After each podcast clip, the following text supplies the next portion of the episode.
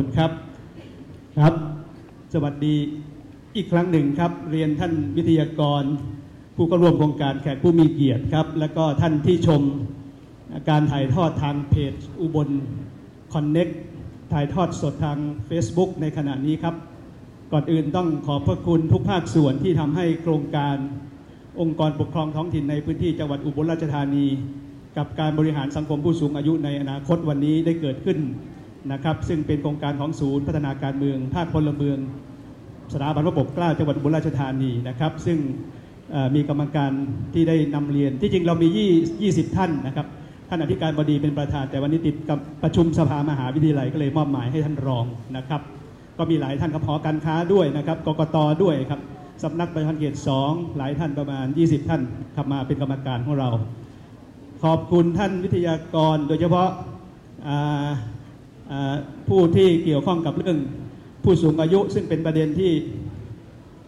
สำคัญและก็ทันสมัยที่ท่านผู้ว่าและการจังหวัดได้นำเรียนไปเมื่อสักครู่นะครับ วันนี้เรามีเครือข่ายหลายเครือข่ายที่เกี่ยวข้องหลากหลายมากนะครับ น่าจะเป็นเวทีแรกนะครับที่เราเชื่อว่ามีคนเยอะที่สุดที่มาพูดเรื่องที่ทันสมัยก็คือเรื่องผู้สูงอายุนะครับ ต้องขอบคุณนะครับเครือข่ายทั้งหมดนะครับ ท่านผู้ว่าการจังหวัดด้วยนะครับ ท้องถิ่นจังหวัด ชมรมข้าราชการบำนาญนะครับทางสสจที่ให้อสมมาร่วมด้วยนะครับเครือข่ายชุมชน สื่อมวลชน นักวิชาการทางวิทยาศาสตร์สุขภาพนะครับแล้วก็โดยเฉพาะการถ่ายทอดสดทางเพจอุบลคอนเด็กโดยคุณสุชัยเจริญมุขยนันท์นะครับขอเชิญชิญทุกท่านปรบมือขอบคุณทุกภาคส่วนอีกครั้งหนึ่งครับ กลับมาประเด็นที่ เราจะพูดคุยกันในวันนี้นะครับ เรามีเวลาประมาณ 2 ชั่วโมงนะครับบนเวที แล้วก็จะมอบเวลาให้ข้างล่างอาจจะอยากจะแลกเปลี่ยนอยากจะฝากอยากจะแลกเปลี่ยนพูดคุย เพราะว่าผู้ที่มาเป็นวิทยากรนี้เกี่ยวข้องกับเรื่องผู้สูงอายุทั้งหมดเลย เป็นผู้ทรงทรงคุณวุฒินะครับท่านผู้ว่าได้กล่าว แล้วก็จากคำกล่าวรายงานเมื่อกี้นะครับว่าดูวีวีดิทัศน์ด้วยนะครับ จะเห็นว่าปี 2563 ในประเทศไทยจะมีผู้สูงอายุเพิ่มขึ้นอยู่ที่ 26.9เปอร์เซ็นต์ คือประชากรไทยทุก 4 คนนี่จะเป็นผู้สูงวัยหนึ่งคนนะครับและก็ข้อมูลจากกระทรวงการพัฒนาสังคมและความมั่นคงของมนุษย์ เมื่อวันที่ 31 ธันวาคมสิ้นปีที่ผ่านมา 2561 นะครับ อุบลราชธานีของเรามีผู้สูงอายุเป็นอันดับ 5 ของประเทศนะครับ แล้วก็ที่ใหม่ๆมันมาทันสมัยล่าสุดการประชุมอาเซียนซัมมิตที่ผ่านไปเมื่อ 2-3 วันเนยครับ เมื่ออาทิตย์ที่แล้วนะครับ 20-23 มิถุนายนเนี่ยนะฮะ ประเทศไทยได้เป็นเจ้าภาพการประชุมอาเซียนที่กรุงเทพมหานครนะครับ แล้วก็ที่ประชุมอาเซียนมีมติให้ประเทศไทยเป็นที่ตั้งศูนย์การดำเนินงานด้านต่างๆ 7 ศูนย์นะดังประเทศไทยนะครับหนึ่งใน 7 ศูนย์นั้นคือศูนย์อาเซียน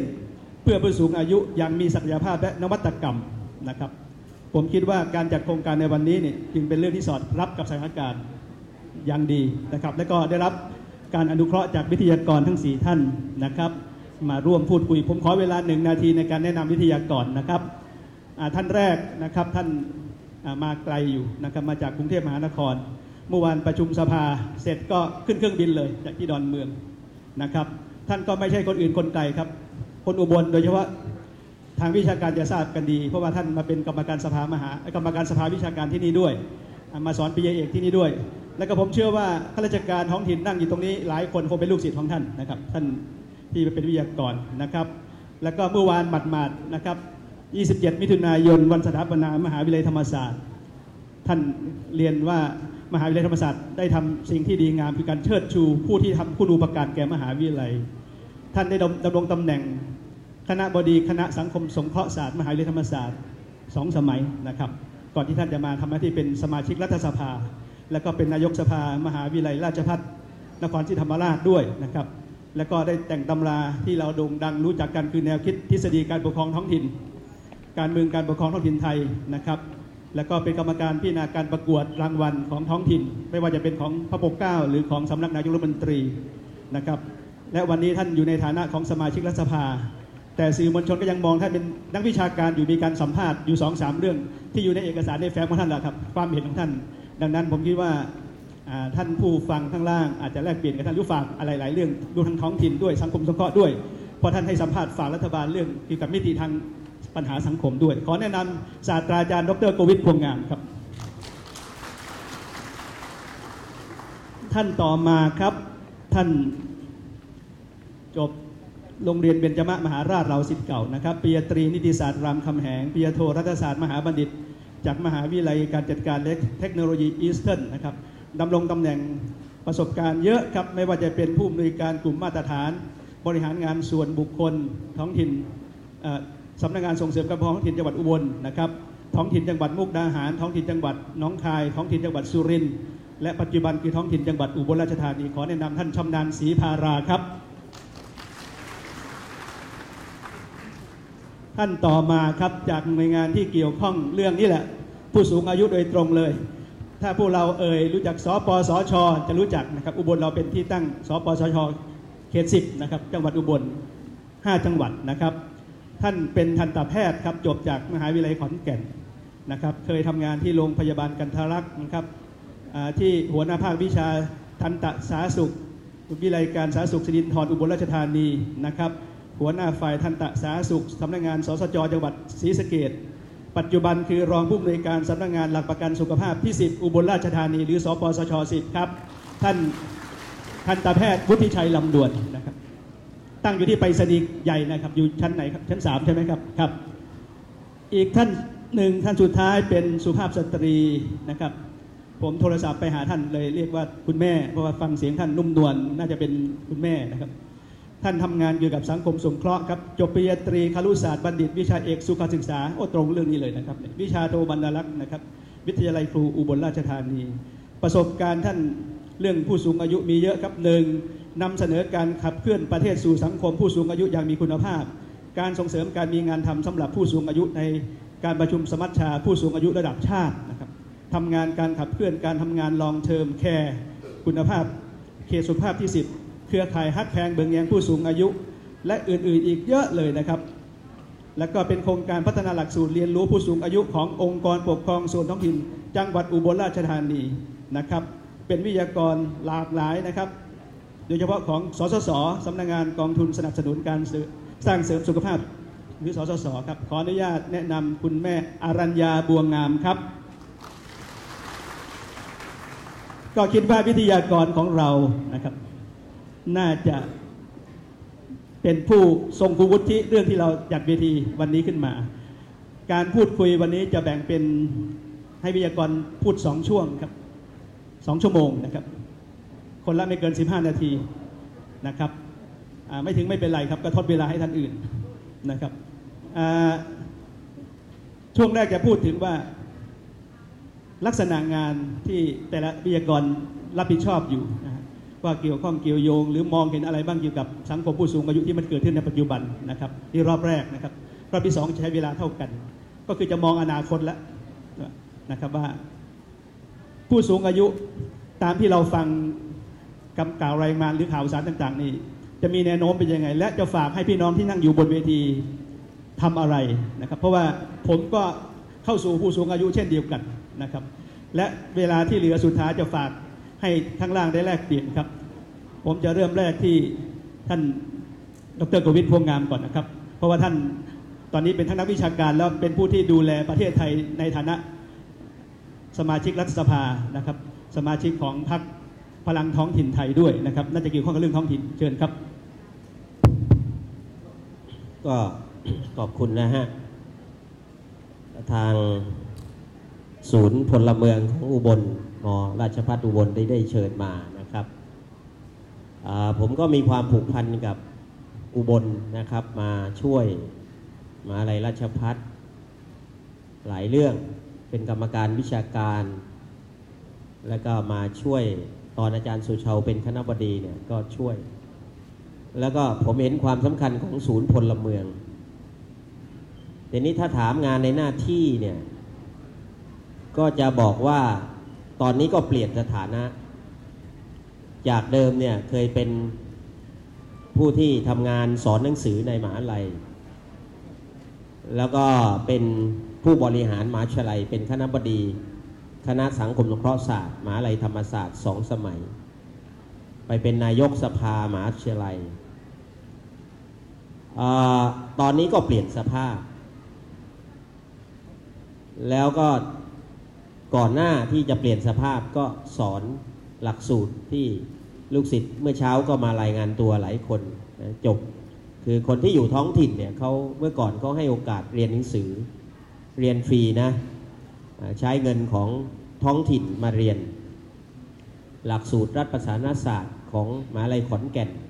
ซึ่งมาตั้งศูนย์อยู่ที่อุบลก็ก็ไปช่วยไอ้ตรงนั้นก็เรามองว่า คนที่อยู่ท้องถิ่นต้องมีความรู้ความสามารถ ที่จะทำงาน ก็ผมเห็นด้วยกับการส่งเสริมให้คนท้องถิ่นมีความรู้ แต่นี้สถานภาพผมก็เปลี่ยนไป ผมอยู่พักพลังท้องถิ่นไทยเนี่ยเราได้สามเสียง ได้บัญชีรายชื่อทั้งหมด เมื่อสามเสียงเนี่ยถามว่าจะทำอะไรได้ไหม ยากนะ ผมบอกได้เลยว่าทำอะไรไม่ได้หรอก แต่ว่าความตั้งใจของผมเนี่ย สื่อก็ให้การสัมภาษณ์ผมว่าทำไมมาเล่นการเมือง ผมตอบนิดเดียวว่า ผมเนี่ยสนใจเรื่องท้องถิ่น มีอุดมการด้านการกระจายอำนาจสู่ท้องถิ่น มาตั้งแต่เรียนหนังสือเลย เพราะผมเป็นเด็กบ้านนอก แล้วก็มีความเชื่อว่า ประเทศเนี่ย ถ้ารวมอำนาจอยู่ที่ส่วนกลางเนี่ย มันลำบาก เราไปเรียนที่ญี่ปุ่น เยอรมันที่อะไรที่ผมเรียนมาเนี่ย ผมเพราะว่าทุกประเทศที่เอ่ยนามมาเนี่ยเขากระจายอำนาจให้พี่น้องประชาชน กระจายอำนาจให้ท้องถิ่นทำงาน ยกตัวอย่างเรื่องผู้สูงอายุเนี่ยในประเทศญี่ปุ่นเนี่ยผู้สูงอายุเนี่ยถูกดูแลโดยเทศบาล เพราะว่าระบบญี่ปุ่นเป็นระบบเทศบาลทั้งหมด เพราะฉะนั้นการทำการเมืองคราวนี้มีเจตนาเรื่องเดียว ถ้ามีโอกาสอยู่ในสภา แล้วมีอำนาจที่จะจัดการเรื่องทำอย่างไรให้ผู้สูงอายุ และทำอย่างไรให้เทศบาลหรืออบตหรือองค์กรปกครองท้องถิ่นก้าวหน้ามีงบประมาณมากขึ้น มีอำนาจหน้าที่ที่มากขึ้นทดแทนส่วนราชการเนี่ยผมทำผมพูดอย่างนี้นะครับ แต่ยังไงก็ตามแม้ว่าจะได้น้อย ก็จะพยายามทำให้ดีที่สุด อันนี้ก็คือเจตนาที่ผมตั้งใจ แล้วบอกพวกเราทุกคนว่า ผมไม่สนใจว่า ใครจะเลือกพักผมหรือไม่เลือก ไม่เกี่ยว ผมทำงานด้วยอุดมการณ์มันการมีอุดมการเนี่ยมันจะช่วยให้อ่าการทำงานมันจะไปได้ราบรื่นนะเพราะฉะนั้นบอกพวกท้องถิ่นทั้งหลายว่า ผมยังต่อสู้ยังคิดเรื่องการพัฒนาท้องถิ่นให้เข้มแข็งให้มีอำนาจ ให้การกระจายอำนาจมีความสมบูรณ์ ทางด้านการเงินการคลังทางด้านอำนาจหน้าที่ ทีนี้วกมาว่าทำไมต้องการกระจายอำนาจสู่ท้องถิ่น จริง ๆ ศูนย์พลเมืองเนี่ยนะ คือการเมืองเนี่ยนะ ผมอยากจะบอกว่า มันไม่ได้อยู่ที่สภาอย่างเดียว ไม่ใช่ไปนั่ง ผมนั่งในสภาเนี่ย ผมก็คิดนะ เมื่อไรประชาชนฉลาดเนี่ยนะการเมือง ต้องทำประชาชนให้ฉลาดทำท้องถิ่นทำชุมชนให้เข้มแข็ง ศูนย์พลเมืองเนี่ยต้องทำเรื่องนี้ ผมเป็นนายกสภาหมาลัยราชพัฒผมพูดเลย แล้วก็ไปฟังพระบรมยาโชบาย ตอนเป็นนายกสภาเนี่ยเขาเราต้องไป เพราะการเป็นนายกสภาเนี่ยเราต้องมีคือเขาโปรดเกล้าผมมา มีพระบรมราชองค์การนะครับ โปรดเกล้าแต่งตั้งนายกสภา เพราะฉะนั้นการโปรดเกล้าเนี่ยเราต้องใส่ใจรับพระบรมราโชบายของพระเจ้าอยู่หัว ผมไปรับพระบรมราโชบายของพระเจ้าอยู่หัว โดยผ่านองคมนตรีสี่ท่าน พระนาท่านองคมนตรีพูดเลยครับว่า บ้านเมืองเราต้องมาสร้างคนดี สร้างพลเมืองที่มีความรู้ความสามารถ แล้วใครล่ะจะไปสร้าง ก็มหาลัยนี่แหละ เพราะฉะนั้นผมคนหนึ่งที่สนับสนุนศูนย์พลเมืองร้อยเปอร์เซ็นต์เลย อยากจะฝากอธิการบดีด้วย ว่าต้องใส่ใจและให้ความสำคัญมินั้นมันเดินไม่ได้ทำไมต้องศูนย์พลเมือง เพราะว่า อย่างกรณีผู้สูงอายุเนี่ยคำถามผมไม่ง่ายเลย สิทธิของท่านที่เป็นผู้สูงอายุเนี่ยท่านได้รับอะไรจากสิทธินี้บ้างตอบได้ไหมครับ ตอบได้ไหมครับ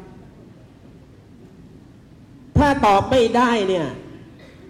หรือตอบได้เนี่ย หรือตอบได้ไม่หมดเนี่ย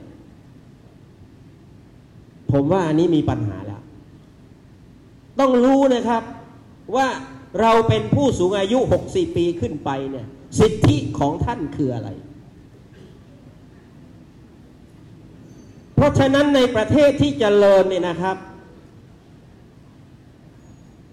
เขาไม่ต้องมาสอนหรอกครับ ส่วนราชการเนี่ยไม่ต้องมาสอนว่าท่านเป็นผู้สูงอายุได้นั่นได้นี่ ไม่ต้องนะครับ ความเป็นพลเมืองคือเรารู้ด้วยสภาพของเราเอง รู้ด้วยจากการศึกษาจากการจัดการตัวเองว่าสิทธิเราเป็นอย่างนั้นอย่างนี้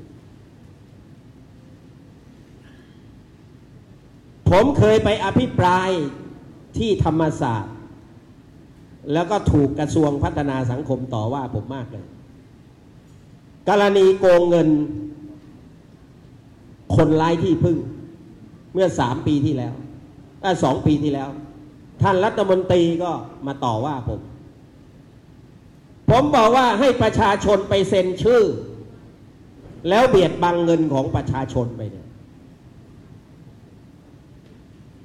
แล้วทำไมประชาชนของเราจึงให้ราชการมาเบียดบังเงิน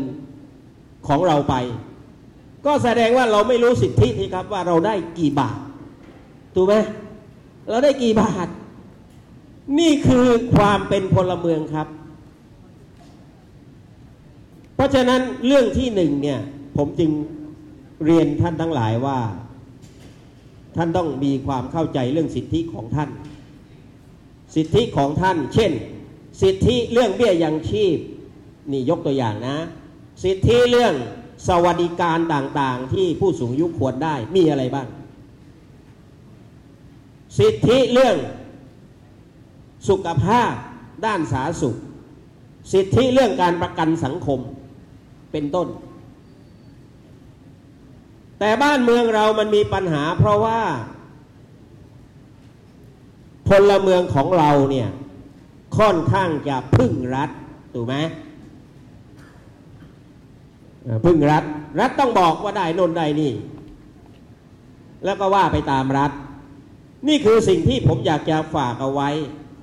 เป็นประเด็นที่หนึ่ง ประเด็นที่สองก็คือว่า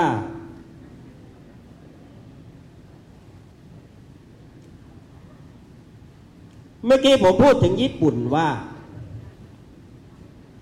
คือบ้านเราเนี่ยนะ มันพูดเรื่อง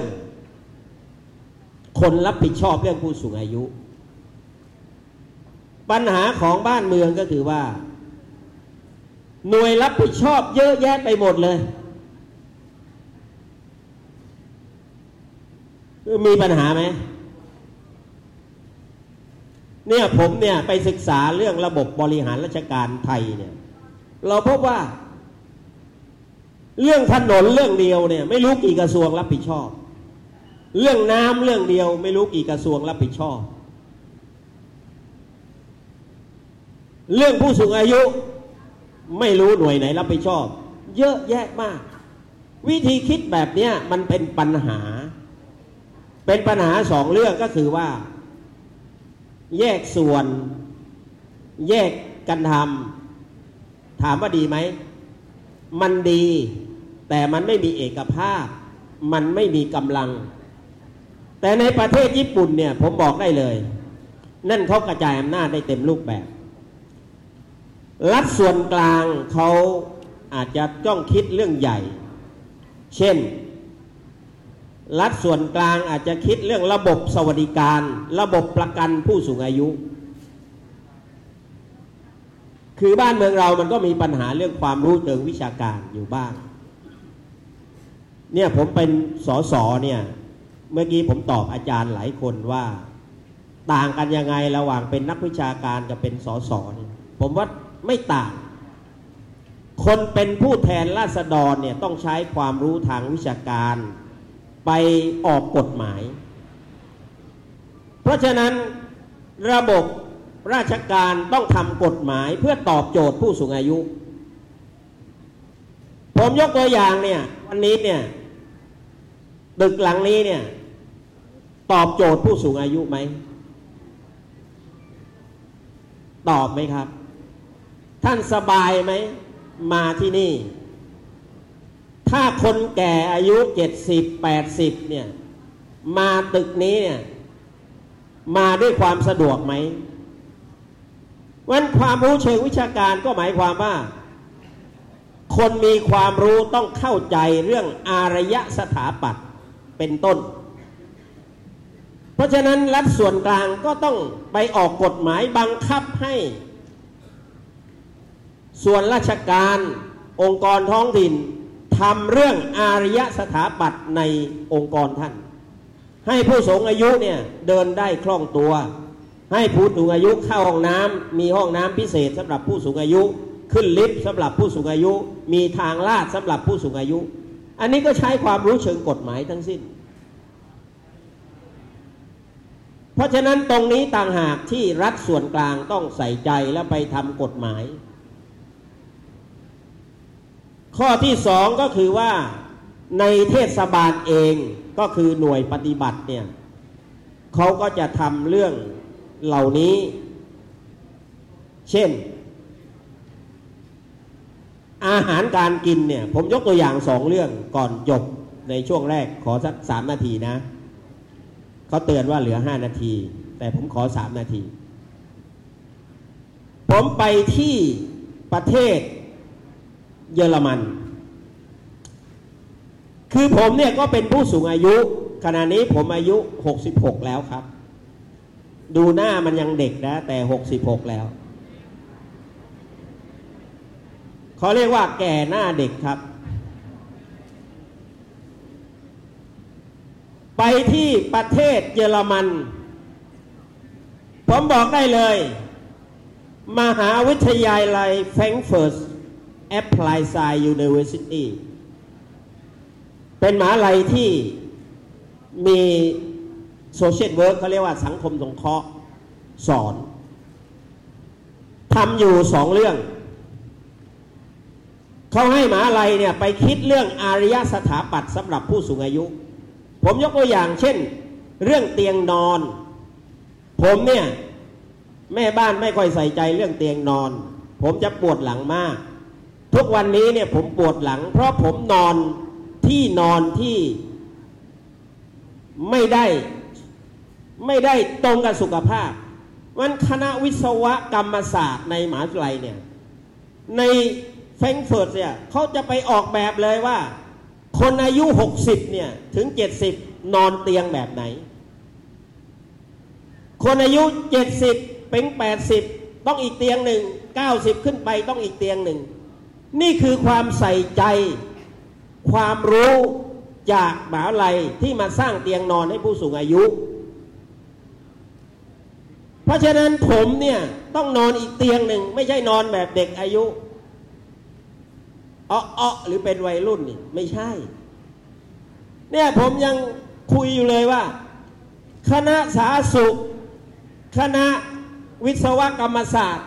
ต้องสร้างเตียงนอนให้เหมาะ ผมถามว่าประเทศเรามันใส่ใจเรื่องพวกนี้ไหมล่ะ ไม่มีนะครับ นอนยังไงก็ได้ มันก็ปวด มันก็เนื้อเมื่อย มันก็กระดูก ก็มีปัญหาเชิงกระดูกผู้สูงอายุ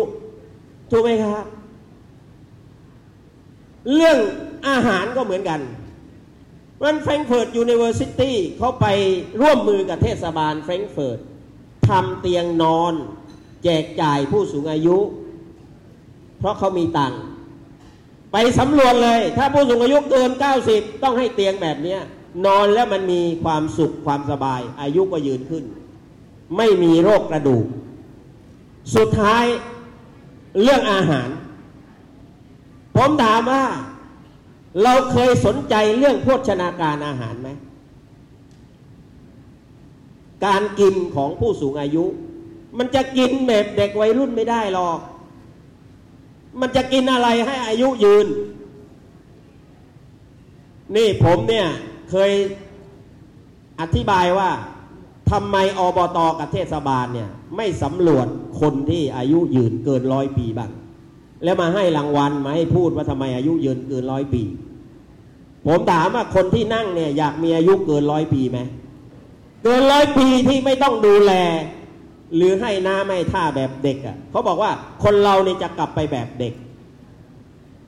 ผู้สูงอายุเนี่ยจะกลับไปเป็นแบบเด็กแรกเกิด เด็กแรกเกิดเนี่ยก็ให้นมมีแม่ดูแลพ่อดูแล เราก็จะกลายเป็นอย่างนั้นเนี่ยแล้วอาจจะถูกทอดทิ้งด้วยซ้ำไป การดูแลจะไม่เหมือนเด็ก อันนี้ก็คือวิธีคิด เพราะฉะนั้นโภชนาการอาหารสำคัญนะครับ ผมเคยไปที่ญี่ปุ่น ญี่ปุ่นเนี่ยเขามีนักโภชนาการ แล้วเป็นลายเส้นด้วยนะ เป็นนักสังคมสงเคราะห์ที่มีใบประกอบวิชาชีพ การประกอบอาหารไม่ใช่ใครก็ได้จะประกอบอาหารให้กับเรา มันต้องมีคนที่ได้ลายเส้นทางโภชนาการผมว่าประเทศเรานี่ไม่เคยใส่ใจในเรื่องนี้ ผมจึงบอกว่าเนี่ยอยู่ในสภาเนี่ยมันจะเป็นประโยชน์ตรงนี้ ว่าไม่ใช่ผลิตอะไรให้เรากินแล้วเราจะกินได้นะ ท่านต้องสนใจเรื่องสุขภาพด้วย ประเทศเราเนี่ยมีสารเคมีมีอะไรผักมีสารพิษอะไรเยอะแยะ แต่ถ้าเรามีนักโภชนาการว่าคนอายุ 60ถึง70 เราจะกินอาหารแบบไหน คน 80 90 จะกินอาหารแบบไหนก็จะไปญี่ปุ่นเนี่ยเคย เขาทำข้าวบดให้ผู้สูงอายุกิน คนไม่มีฟันหรือคนฟันไม่ดี เป็นต้น ทั้งหลายทั้งปวงเนี่ยผมอยากจะเรียนว่า โดยสถานภาพที่ผมมีประสบการณ์ ความจริงมีเรื่องเล่าเยอะที่จะทำเรื่องพวกนี้ เรื่องผู้สูงอายุเนี่ยผมสรุปเลย ต้องคิดละเอียดนะครับ ถ้าคิดแบบเผลอๆเนี่ยผมเคยไปเมื่อกี้ประหลัดพี่บุญบางสาหารเนี่ยเคยมาคุยกับผม คือเราโอเคนะ ไปจัดโรงเรียนผู้สูงอายุ จากผู้สูงอายุแต่งกายเป็นสีกากีเป็นนักเรียนเนี่ย ดูแล้วมันเป็นเด็กนะ ผมไปพี่บูลบางสาหารเนี่ย แต่หน้ามันไม่เด็กนะ แต่ว่าเราก็มีความสุขกับการแต่งกาย แต่รายละเอียดมันมีมากกว่านั้น เรื่องผู้สูงอายุมีมากกว่านั้น ในเชิงบังคับให้ส่วนราชการทำตามกฎหมายเพื่อ ประโยชน์ผู้สูงอายุ บังคับให้เทศบาลทำกฎตามกฎหมาย เพื่อให้ผู้สูงอายุได้ประโยชน์ มีเยอะนะ เดี๋ยวจะพูดในรอบสองก็แล้วกันนะขอบคุณมากครับในรอบแรกครับขอบคุณครับครับขอบคุณครับครับครับท่านเกินเวลานิดเดียวไม่เป็นไรครับได้องค์ความรู้ครับ รอบแรกท่านศาสตราจารย์ดรโกวิทได้พูดถึงหนึ่งก็คือบทบาททางวิชาการของท่าน สองก็คือบทบาทที่จะนำไปนำเสนอในสภาอีกครั้งหนึ่งนะครับ เกี่ยวกับเรื่องกระจายอำนาจ และก็เรื่องผู้สูงอายุนะครับ ก็เป็นมุมมองที่ผสมผสานระหว่างวิชาการกับทางนโยบายของรัฐนะครับ ผมคิดว่าเป็นสิ่งที่เป็นประโยชน์นะครับ เดี๋ยวผมจะอมอบให้ในเรื่องที่คล้าย ๆ กัน ก็คือเรื่องทางเชิงนโยบาย ก่อนที่จะมอบท่านวิทยากรท่านที่สองทางสปสชนะครับ พอดีมีคนถามว่าอยากชมการถ่ายทอดสดดูได้ที่ไหนนะครับก็เลยขออจดมาจากคุณสุชัยครับอตอนนี้ท่านผู้ฟังที่ผู้ชมที่ดูการถ่ายทอดอยู่อาจจะส่งต่อนะครับ เรากำลังถ่ายทอดผ่านแฟนเพจอุบล Connect นะครับภาษาอังกฤษก็ได้อุบลเมืองอุบลเนี่ย connect ว่าติดต่อเนี่ยหรือภาษาไทยก็ได้อุบล Connect ครับดูได้เลยนะครับ ตอนนี้ถ่ายทอดสดนะครับอ่า กลับมาที่เวทีของเรานะครับมีอีกหน่วยงานหนึ่งที่ดูแลเรื่องสุขภาพนะครับก็คืออทางสปสชนะครับผมอยากให้ข้อมูลได้ต่อเนื่องกับท่านดรโกวิทช่วงท้ายเราค่อยฝากให้ท้องถิ่นตอนนี้ให้แต่ละท่านมองมุมมองของแต่ละหน่วยงานซะก่อน อยากให้ท่านคุณหมอทันตแพทย์ครับได้ฝากคุณหมอทันตแพทย์วุฒิชัยลำดวนได้ฝากว่าสปสชนี่จะ มีมุมมองยังไง กับปัญหาที่มันจะเกิดขึ้นในปัจจุบันและจะทำอะไรต่อไปฝากท่านได้นำเสนอครับขอบคุณครับ ครับขอบคุณครับผมจากสำนักงานหลักประกันสุขภาพแห่งชาติเขตสิบอุบลนะครับ เมื่อวานก็ได้รับโจทย์จากอาจารย์ที่โทรไปเนาะเรื่องของการขึ้นอภิปรายในวันนี้นะก็ต้อง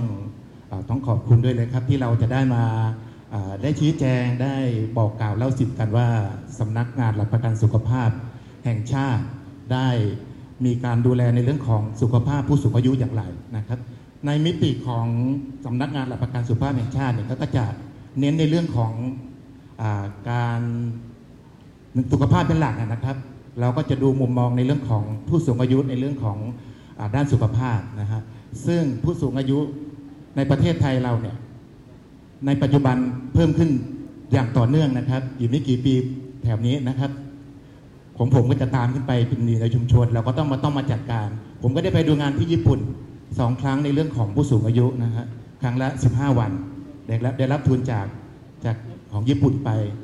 ไปดูเขาจะเป็นเทศบาลที่ดูแลเหมือนเหมือนอาจารย์ดรโควิดว่านะครับ แล้วก็ผู้สูงอายุครบร้อยปีนี่จะเยอะมาก แล้วก็มีผู้ดูแลแล้วก็มีเด็กหนุ่มสาวนี่เขามาช่วยเป็น เป็นผู้ดูแลผู้สูงอายุ ก็ถือว่างานตอนนั้นมันมีคุณค่าสำหรับเขานะครับรายได้ของของวัยรุ่นที่เข้ามาดูแลผู้สูงอายุในศูนย์ต่างๆเนี่ยจะเยอะมากกว่างานงานประจำตัวอื่นนะครับ ผู้สูงอายุ 100 ปีของญี่ปุ่นนี่เยอะที่สุดเลยนะครับประเทศไทยของเราณตอนนี้ก็อยู่ที่ 16 นะครับตามตามบนจอนะครับ ประมาณ 16เปอร์เซ็นต์แต่ถ้าเมื่อไหร่ที่ประชากรอายุมากกว่า 65 ปีขึ้นไป รวมกันแล้วยี่สิบเปอร์เซ็นต์นะครับ รวมกันแล้ว20เปอร์เซ็นต์ก็จะถือว่าเข้าสู่สังคมผู้สูงอายุอย่างสมบูรณ์เรียกว่าอย่างสมบูรณ์นะแต่ตอนนี้ยังไม่สมบูรณ์ เราจะต้องเตรียมการอะไรต่างๆ ในเรื่องของการดูแลต่างๆไว้นะครับ ก็จะเห็นว่าในจังหวัดอุบลราชธานีของเราอยู่อันดับที่เท่าไหร่ครับ ที่ท่านผู้ว่าบอก อันดับที่ห้านะครับ ถือว่าคนอุบลอายุยืนเนาะ นะครับผมก็อยู่ศรีสะเกดย้ายมานี่ก็คาดว่าอายุจะยืนด้วย เราก็ต้องมาจัดอะไรต่างๆ เพื่อจะรองรับพวกเราในอนาคตนะครับ ก็น้อยที่สุดก็เป็นระนองเนื่องจากว่าประชากรเขาน้อยอยู่แล้ว จะเห็นว่าข้อมูลของผู้สูงอายุที่ลงทะเบียนเพื่อสวัสดิการแห่งรัฐเนี่ยมีมากขึ้นเรื่อยๆนะครับเราจะเห็นว่าสวัสดิการแห่งรัฐต่างๆที่ได้ส่งมอบให้อ่าผู้สูงอายุเนี่ยก็จะมีการเพิ่มขึ้นมาเรื่อยๆ แล้วก็มีคนไปใช้สิทธิ์ตรงนี้นะครับ ดีเลยวันนี้ที่เรามีมีอาจารย์ดรครูวิทย์มาวันนี้เป็นนักการเมืองที่จะเอานโยบายจากจากรอบที่สองที่เราจะอาศิวนากันเนี่ยนะครับ ไปผลักดันเชิงนโยบาย เพราะว่าทางสปสชก็ผลักดันได้ในเชิงด้านสุขภาพเท่านั้นนะครับ แต่ถ้าเป็นในส่วนของนักการเมืองจะผลักดันนโยบายในภาพรวมได้นะครับ ผมถือว่าโอกาสนี้เป็นโอกาสดีเลย ที่เราจะได้มาแลกเปลี่ยนความรู้ในเรื่องของการดูแลตรงนี้กัน จะเห็นว่าในเขตสิบของเราทั้งหมด 5 จังหวัดที่สปสชเขตสิบดูแลเนี่ย45,000อ๋อ4ล้าน5แสนคน4ล้าน5แสนคนอุบลราชธานีนะครับ ประชากรเยอะที่สุดนะครับในเขตเรา อันนี้ก็คือที่ตามทะเบียนราษฎร์ที่จริงเยอะกว่านี้นะครับมีเข้ามาทำงาน แล้วก็มาทำการศึกษานี่เยอะ มันก็เลยจะมีคนเยอะมากกว่าล้านแปดศรีสะเกดล้านสี่ยโสธรห้าแสนเศษอำนาจเจริญกับมุกดาหาร จังหวัดละประมาณสามแสนนะครับ ผู้สูงอายุจะเห็นว่าอุบลราชธานีในเขตเราสูงสุด แล้วก็เฉลี่ยแล้วก็ใกล้เคียงกันนะครับ ก็ถ้าเมื่อไหร่ 65 ปีขึ้นไปครบ 18เปอร์เซ็นต์เมื่อไหร่ตอนนั้นอะสมบูรณ์แน่ ถ้าเราไม่ไม่เตรียมอะไรต่างๆไว้เนี่ยมันจะเกิดการพึ่งพากรรมทำอะไรต่างๆเนี่ยก็จะดูแย่ไปหมดเนาะทีนี้สปสชเนี่ยเราไม่ได้ดูแลเฉพาะกลุ่มผู้สูงอายุอย่างเดียวเราดูแลตั้งแต่ก่อนเกิดนะครับ จนถึงก่อนจากไป คือก่อนตายนั่นแหละเนาะก็คือเราก็อยากที่จะให้ผู้สูงอายุ พอเรามีอายุมากขึ้นก็จะมีโรคเรื้อรังตามไปด้วย ซึ่งภาระค่าใช้จ่ายในการดูแลรักษาก็จะต้องเพิ่มเติมนะครับ ใน 66 ล้านคนของคนไทยเนี่ยจะมี 48 ล้านคนที่ไม่มีหลักประกันสุขภาพ ในส่วนของกรมบัญชีกลางคือข้าราชการนะครับ แล้วก็ประกันสังคม 48 ล้านคนนี่จะเข้าสู่ ระบบหลักประกันสุขภาพทั่วหน้า หรือที่เรียกว่าบัตรทองนะครับ จะเห็นว่าประมาณ 80%ของคนไทยจะใช้สิทธิ์บัตรทอง ซึ่งสปสช ได้ดำเนินการในเรื่องของการดูแลผู้สูงอายุที่จะต้องการรับการพึ่งพิงเนี่ยอยู่ที่เอ่ออายุ10ปีขึ้นไปและเป็นสิทธิ์เป็นสิทธิ์บัตรทองเนี่ยนะครับ ตั้งแต่ปี 59 เป็นต้นมา เราขอรัฐบาลได้แค่ 600 ล้านบาทในการดูแลเรื่องผู้ป่วยผู้สูงอายุที่ติดเตียงนะครับติดบ้านติดเตียง ปี 60 เนี่ย 900 บาท แล้วก็ 61 นี่ 1,100 ล้านบาท ปี 62 อีก 900 กว่าล้านบาท ทั้ง 4 ปีงบประมาณที่ผ่านมา ก็ได้รับงบประมาณ 3,500 ล้านบาท กลุ่มเป้าหมายของผู้สูงอายุทั่วประเทศที่เราได้มี care เขาเรียกว่า care manager ก็คือกลุ่มเจ้าหน้าที่สาธารณสุขที่อยู่โรงพยาบาลต่างๆนะครับ แล้วก็ แคร์กิเ e อร์ก็คืออาจจะเป็นอสมหรือญาติพี่น้องที่อยู่ในชุมชน เพราะว่าใกล้ที่ที่สุดของของของของผู้สูงอายุเนี่ยนะครับ ที่มีผ่านการอบรมจากกรมอนามัยแล้วเนี่ยมาดูแลนะครับ เรามีผู้สูงอายุที่ได้เข้าไปดูแลอยู่ที่6 6 2 8 0 0 คนเลยนะครับใช้งบประมาณ 3,500 ล้านบาท ก็จะเห็นว่าในเขตของเรามีผู้สูงอายุที่ได้รับการดูแล 25,000 คนแล้วนะครับ25,000คนจากเป้าหมายทั้งหมดในในกลุ่มของเราเนี่ยประมาณ 29,000 จะเห็นว่าเราดูแลไป 85%แล้วนะครับก็จะเห็นว่าอันนี้มันเกี่ยวข้องกับอะไร มันเกี่ยวข้องกับงบประมาณที่มา แล้วก็เกี่ยวข้องกับการเข้าร่วมของของ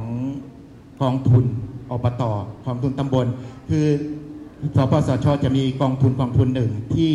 สนับสนุนงบประมาณให้อ่ออนะครับอบตคือเทศบาลอบตต่างๆ ในเขตของเราซึ่งทั้งหมดมีอยู่ 600 กว่าแห่งเนยนะครับได้ดำเนินการในเรื่องของการสร้างเสริมสุขภาพป้องกันโรคในทุกกลุ่มอายุ ทีนี้จะมีในเรื่องของอาดูแลผู้สูงอายุภาวะพึ่งพิงเนี่ยเพิ่งมีปี59 เราก็เลยมีคณะอนุกรรมการที่อยู่ข้างในอนุกรรมที่อยู่ในคณะกรรมการของกองทุนต่าง ๆ ตรงนี้เพิ่มเติมขึ้นมาเพื่อจะดูแลผู้สูงอายุ ก็จะเป็นอนุหนึ่งที่อยู่ในคณะกรรมการของกองทุนตำบลเนี่ยนะครับ ก็แคร์คิปเ e อร์ที่ผมบอกเมื่อกี้คือผู้ที่ให้การดูแลที่อยู่ในพื้นที่เนี่ยก็จะมีจะมีค่าตอบแทนจากจากหน่วยบริการ คืออาจจะเป็นโรงพยาบาลที่รับงบไป หรือเป็นศูนย์พัฒนาสุขภาพ ผู้สูงอายุที่อยู่ในชุมชนซึ่งซึ่งตั้งโดย ตอนนี้ผมแน่ใจว่าตั้งโดยโดยโดยพมหรือเปล่านะครับ ก็มารับงบประมาณจากตรงนี้ไป เราให้โรงพยาบาลที่เป็นพื้นที่ที่อบตหรือเทศบาลที่สมัครเข้ามาร่วมโครงการตรงนี้นะหนึ่งแสนบาทต่อปีนะครับ เพื่อที่จะไปไปฝึกไปอบรมไปสอนไปทำอ่า แบบแผนในการดูแลผู้ป่วยในแต่ละรายในแต่ละเดือน ให้กับผู้ดูแลที่เรียกว่าแคร์คิเบอร์นะครับโดยเรามีลายหัวให้ผู้สูงอายุที่ต้องได้รับการดูแลที่บ้านเนี่ยนะครับ 5,000 บาทต่อคน ต่อปีนะครับ ถ้ามีมีกี่คนข้างในก็คูณ 5,000 บาทเข้าไป แต่ 1 0 0 0 0แบาทนี่ยให้โรงพยาบาล เพื่อที่จะมาดูแลผู้ดูแลอีกครั้งหนึ่ง ทีนี้เป็นค่าเฉลี่ยนะครับ ในการเฉลี่ยก็คือเราก็เฉลี่ยตั้งแต่ผู้สูงอายุที่มีภาวะพึ่งพิงเป็นกลุ่มเขาเรียกว่าเป็นกลุ่ม 1 กลุ่ม 2 กลุ่ม 3 กลุ่ม 4 กลุ่มหนึ่งก็คือเคลื่อนไหวได้บ้างนะครับ แล้วก็ไม่มีการสับสนทางสมอง แต่ถ้าเป็นกลุ่ม 2 ก็เคลื่อนไหวบ้างมีภาวะสับสนทางสมอง ถ้ากลุ่ม3นี่ก็คือมีอาการเจ็บป่วย รุนแรง แล้วก็มีปัญหาเรื่องการกินการขับถ่าย แต่เป็นกลุ่ม4นี้หนักเลยนะครับ ตอนนี้ก็จะอยู่ติดบ้านติดเตียง ซึ่งในแต่ละกลุ่มก็จะมีอัตราการชดเชยค่าบริการต่างๆ แตกต่างกันกลุ่มหนึ่งก็3,000กลุ่มกลุ่ม2ก็4,000กลุ่ม3ก็6,000กลุ่ม4ก็8,000เฉลี่ยแล้วประมาณ5,000ซึ่งตรงนี้ไม่ได้เอาเงินตัวนี้ไปมอบให้ผู้สูงอายุที่บ้านนะครับ ไม่ใช่ว่าโอ้ดีเลยสปสชมีเงินมาแจกไม่ใช่นะครับ เราเอาไปเป็นค่าอุปกรณ์แล้วก็ ค่าป่วยการของแคร์กิเ e อร์ที่ไปดูแลคุณตาคุณยาย คุณพ่อคุณแม่ของเราที่อยู่ในพื้นที่นะครับเขาไม่ได้5,000นะเขาอาจจะได้เดือนละ 400 600 700 แล้วแต่การการที่ปริมาณการดูแลผู้สูงอายุนะครับ ก็ไม่ได้เยอะแต่ส่วนใหญ่ก็จะเป็นจิตอาสา อย่างน้อยก็มีงบประมาณตรงนี้เข้าไป แล้วก็สามารถที่จะไปซื้อเพื่ออผ้าอนามัยแพมเพิร์สหรือ หลอดดูดน้ำลายอะไรต่างๆ พวกนี้ได้นะครับในการดูแล จะเห็นว่าที่ผ่านมาเขตเราก็เกือบร้อยเปอร์เซ็นต์แล้วที่เข้าร่วมที่เข้าร่วมกองกองทุนของเรานี้ในเขต 658 แห่งนะครับ กองทุนตำบลในเขตของเราในใน 5 จังหวัด มีเข้าร่วม long term care ที่เรียกว่า long term care ว่าการดูแลผู้สูงอายุภาวะติดเตียงเนี่ยถึง 645 แห่ง 98%ถือว่าอีกแค่ 2%เท่านั้นเองที่ผู้สูงอายุได้รับการดูแลทำไมเราถึงได้รับงบมาน้อย ก็เนื่องจากว่าเราต้องเอาไปทำในในภาคส่วนอื่นด้วยเนาะ ทีนี้เมื่อได้รับการดูแลตั้งแต่ปี 59 ไป แล้วก็จำนวนคนผู้ผู้สูงอายุที่ติดเตียงก็ลดลงเรื่อยๆ งบประมาณก็จะต้องลดลงตามส่วน อันนี้ก็จะเป็นจะเห็นว่างบประมาณที่จ่ายให้แคร์กิเบอร์เนี่ยก็จะไปไปอยู่ที่ศูนย์ พัฒนาดูแลผู้สูงอายุที่มีภาวะผู้พิงในชุมชนนะครับ ซึ่งตัวนี้จะมีการเปิดกว้างในการการจ่ายค่าตอบแทนให้แคร์กิเบอร์มากกว่าที่จะจ่ายโดยรพสตหรือโรงพยาบาลนะครับ ก็จะเห็นว่าตรงนี้แค่เป็นส่วนหนึ่ง แล้วก็เป็นในส่วนที่ดูแลในด้านของสุขภาพ ในมุมมองของสปสชก็ยังอยากจะมองเห็นว่าท้องถิ่นซึ่งอยู่ใกล้ชิดกับประชาชนมากที่สุด รู้ว่าคนไหน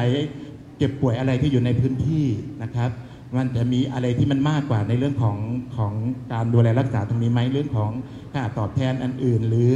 ความเป็นอยู่ต่างๆ ในเรื่องของอารายได้ในเรื่องของสวัสดิการต่างๆนะครับเดี๋ยวคุยกันในรอบสองเนาะอันนี้ก็จะได้เห็นสถานการณ์ในเรื่องของสปสชที่ดูแลในเรื่องของ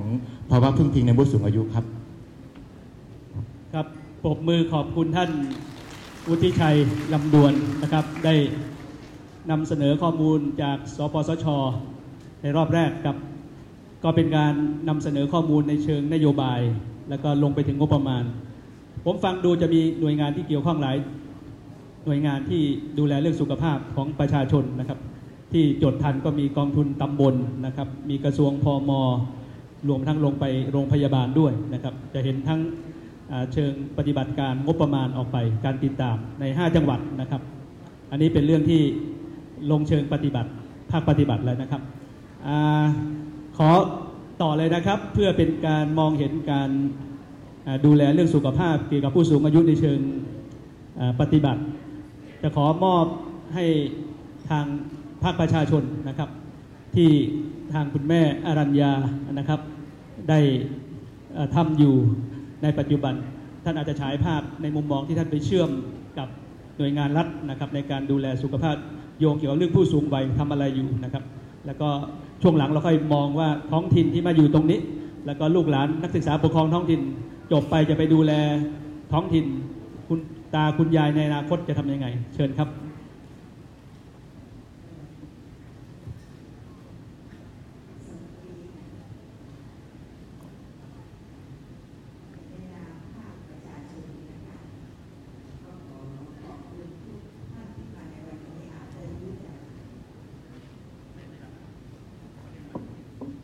ส่วนราชการอาจจะไม่ค่อยรู้จักสาขาสมาคมสภาผู้สูงอายุ แห่งประเทศไทยในพระราชูปถัมภ์สมเด็จพระศรีนครินทราบรมราชชนนีประจำจังหวัดอุบลเท่าไหร่ แต่ถ้าลงไปยังท้องถิ่นไม่ว่าจะเป็นชมรมผู้สูงอายุ ไม่ว่าจะเป็นรอพสตอไม่ว่าจะเป็นออบท จะรู้จักเราในนามที่เราลงไปช่วยเหลือผู้สูงอายุ เพราะเราไม่มีงบประมาณ แต่เราอาศัยงบประมาณ ซึ่งท่านได้รับจากสปสช จากที่ท่านได้รับจากพมจจากที่ท่านได้รับจากกองทุนผู้สูงอายุ ซึ่งจะมีหน่วยงานซึ่งเป็นหน่วยตั้งที่จะสนับสนุนเงินงบประมาณของท่าน แต่สาขาสมาคมสภาผู้สูงอายุ เรามีอยู่ในระดับจังหวัดมี 9 คน มี 9 คนเท่านั้นนะคะ แต่เราต้องลงพื้นที่ 25 อำเภอ เป็นภาคประชาชนที่มีจิตอาสา ไม่มีงบประมาณสนับสนุน แต่ด้วยจิตอาสา เพราะส่วนใหญ่ที่มาเป็นข้าราชการบำนาญ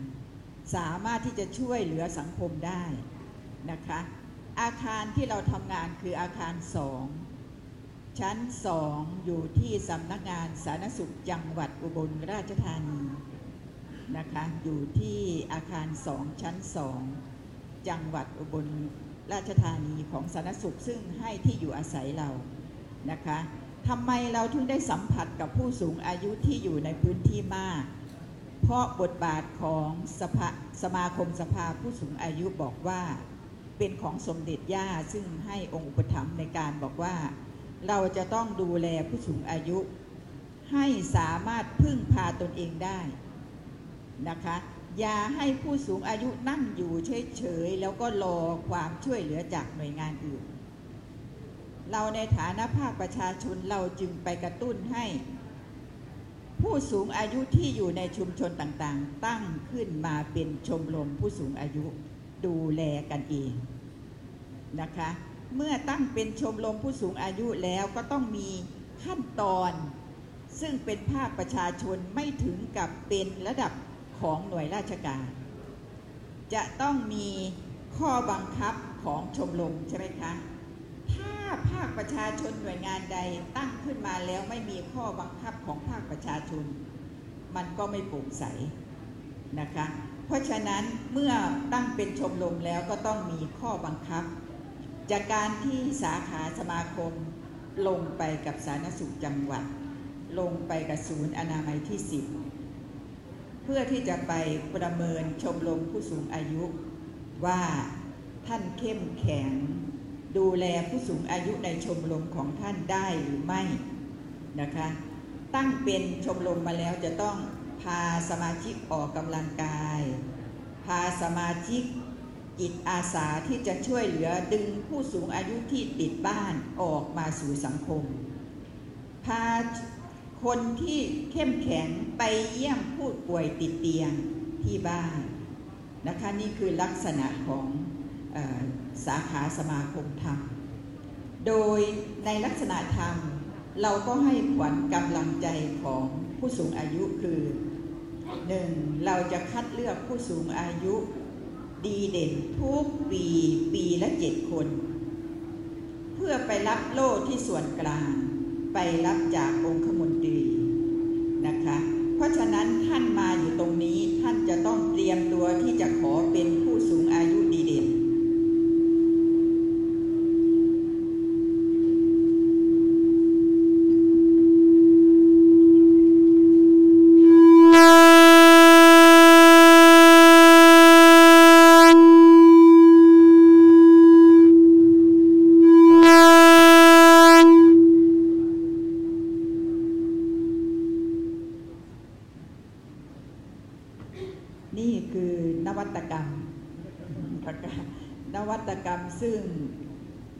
ก็ดีไม่ดีก็กวนเราอยู่อย่างนี้แหละนะคะ เพราะฉะนั้น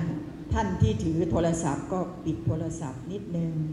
ท่านที่ใช้โทรศัพท์เล่นไลน์ท่านขอความกรุณานะคะ ขอให้ท่าน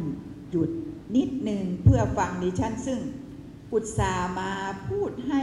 แลกเปลี่ยนเรียนรู้ซึ่งกันและกัน ได้เรียนรู้ซึ่งกันและกันนะคะ เพื่อที่ท่านจะเอาลงไปช่วยเหลือสังคมในพื้นที่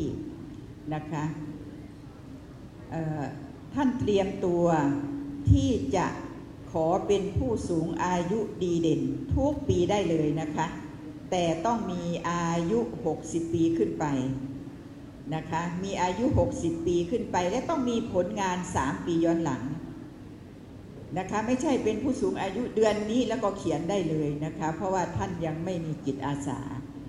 เรื่องที่สองก็คือ สาขาสมาคมเราให้ขวัญกำลังใจกับผู้สูงอายุคือ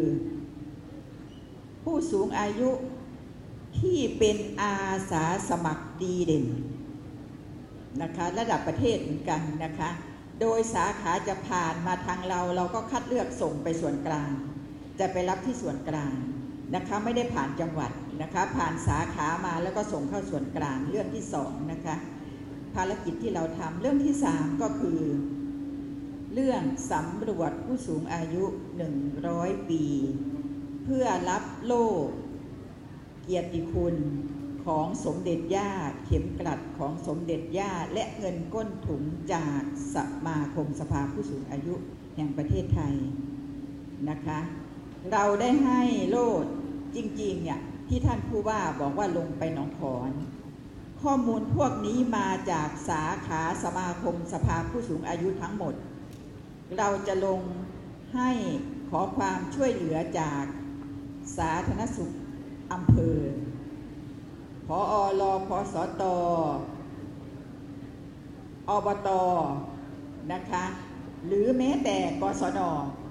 ให้ช่วยดูแลว่าในหมู่บ้านของท่านมีผู้สูงอายุร้อยปีหรือไม่ มีแล้วไม่ใช่ส่งมาได้เลยนะคะ จะต้องมีแบบฟอร์มไม่เยอะหรอก มีชื่อ มีสกุล มีวันเดือนปีเกิด มีที่อยู่อาศัยนะคะ มีสำเนาทะเบียนบ้าน มีบัตรประชาชนเพื่อยืนยันว่าท่านเป็นผู้สูงอายุร้อยปี ส่งมาผ่านมาที่สาขาสาขาก็ส่งเข้าส่วนกลาง เพื่อที่จะลงมอบในพื้นที่ที่บ้าน เราจะไม่เอาผู้สูงอายุร้อยปีมาในเมือง เราจะลงไปมอบให้ที่บ้าน ขณะนี้เมื่อวานดิฉันส่งผู้สูงอายุร้อยปี จากอำเภอเขื่องในสี่คนเลยนะคะ สูงสุดร้อยห้าปี ต่ำลงมาร้อยสองปีร้อยหนึ่งปี แล้วก็ร้อยกับ11เอ็ดเดือนนะคะ ส่งเข้าไปแล้ว4คนนะคะ จากอำเภอ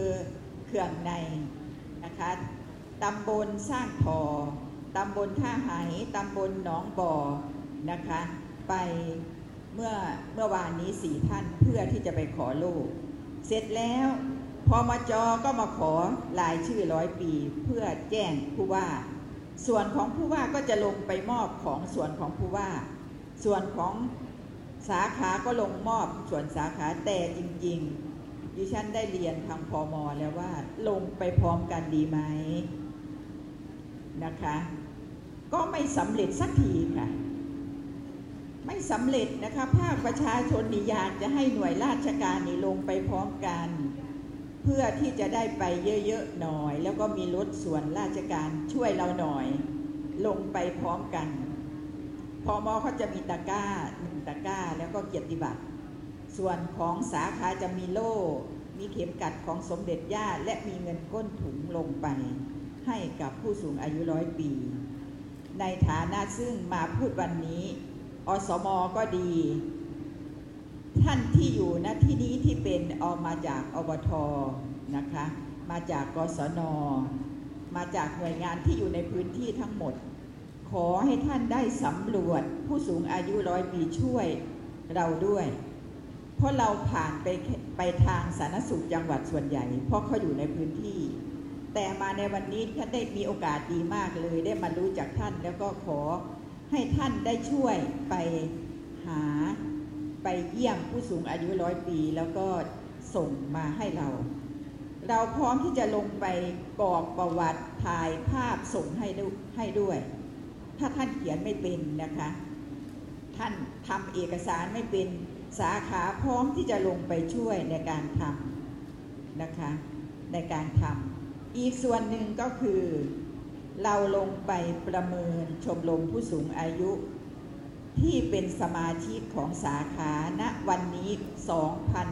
2,815 ชมรม แต่เราลงไปประเมินผู้สูงอายุได้เพียง 500 ชมรม เพราะว่าเราไม่มีงบแต่เราอาศัยลงไปกับสาธารณสุขนะคะลงไปได้ปีละ ปีที่ได้เยอะที่สุดก็คือ 70 ชมรม ต่อมาก็เหลือ 15 ชมรม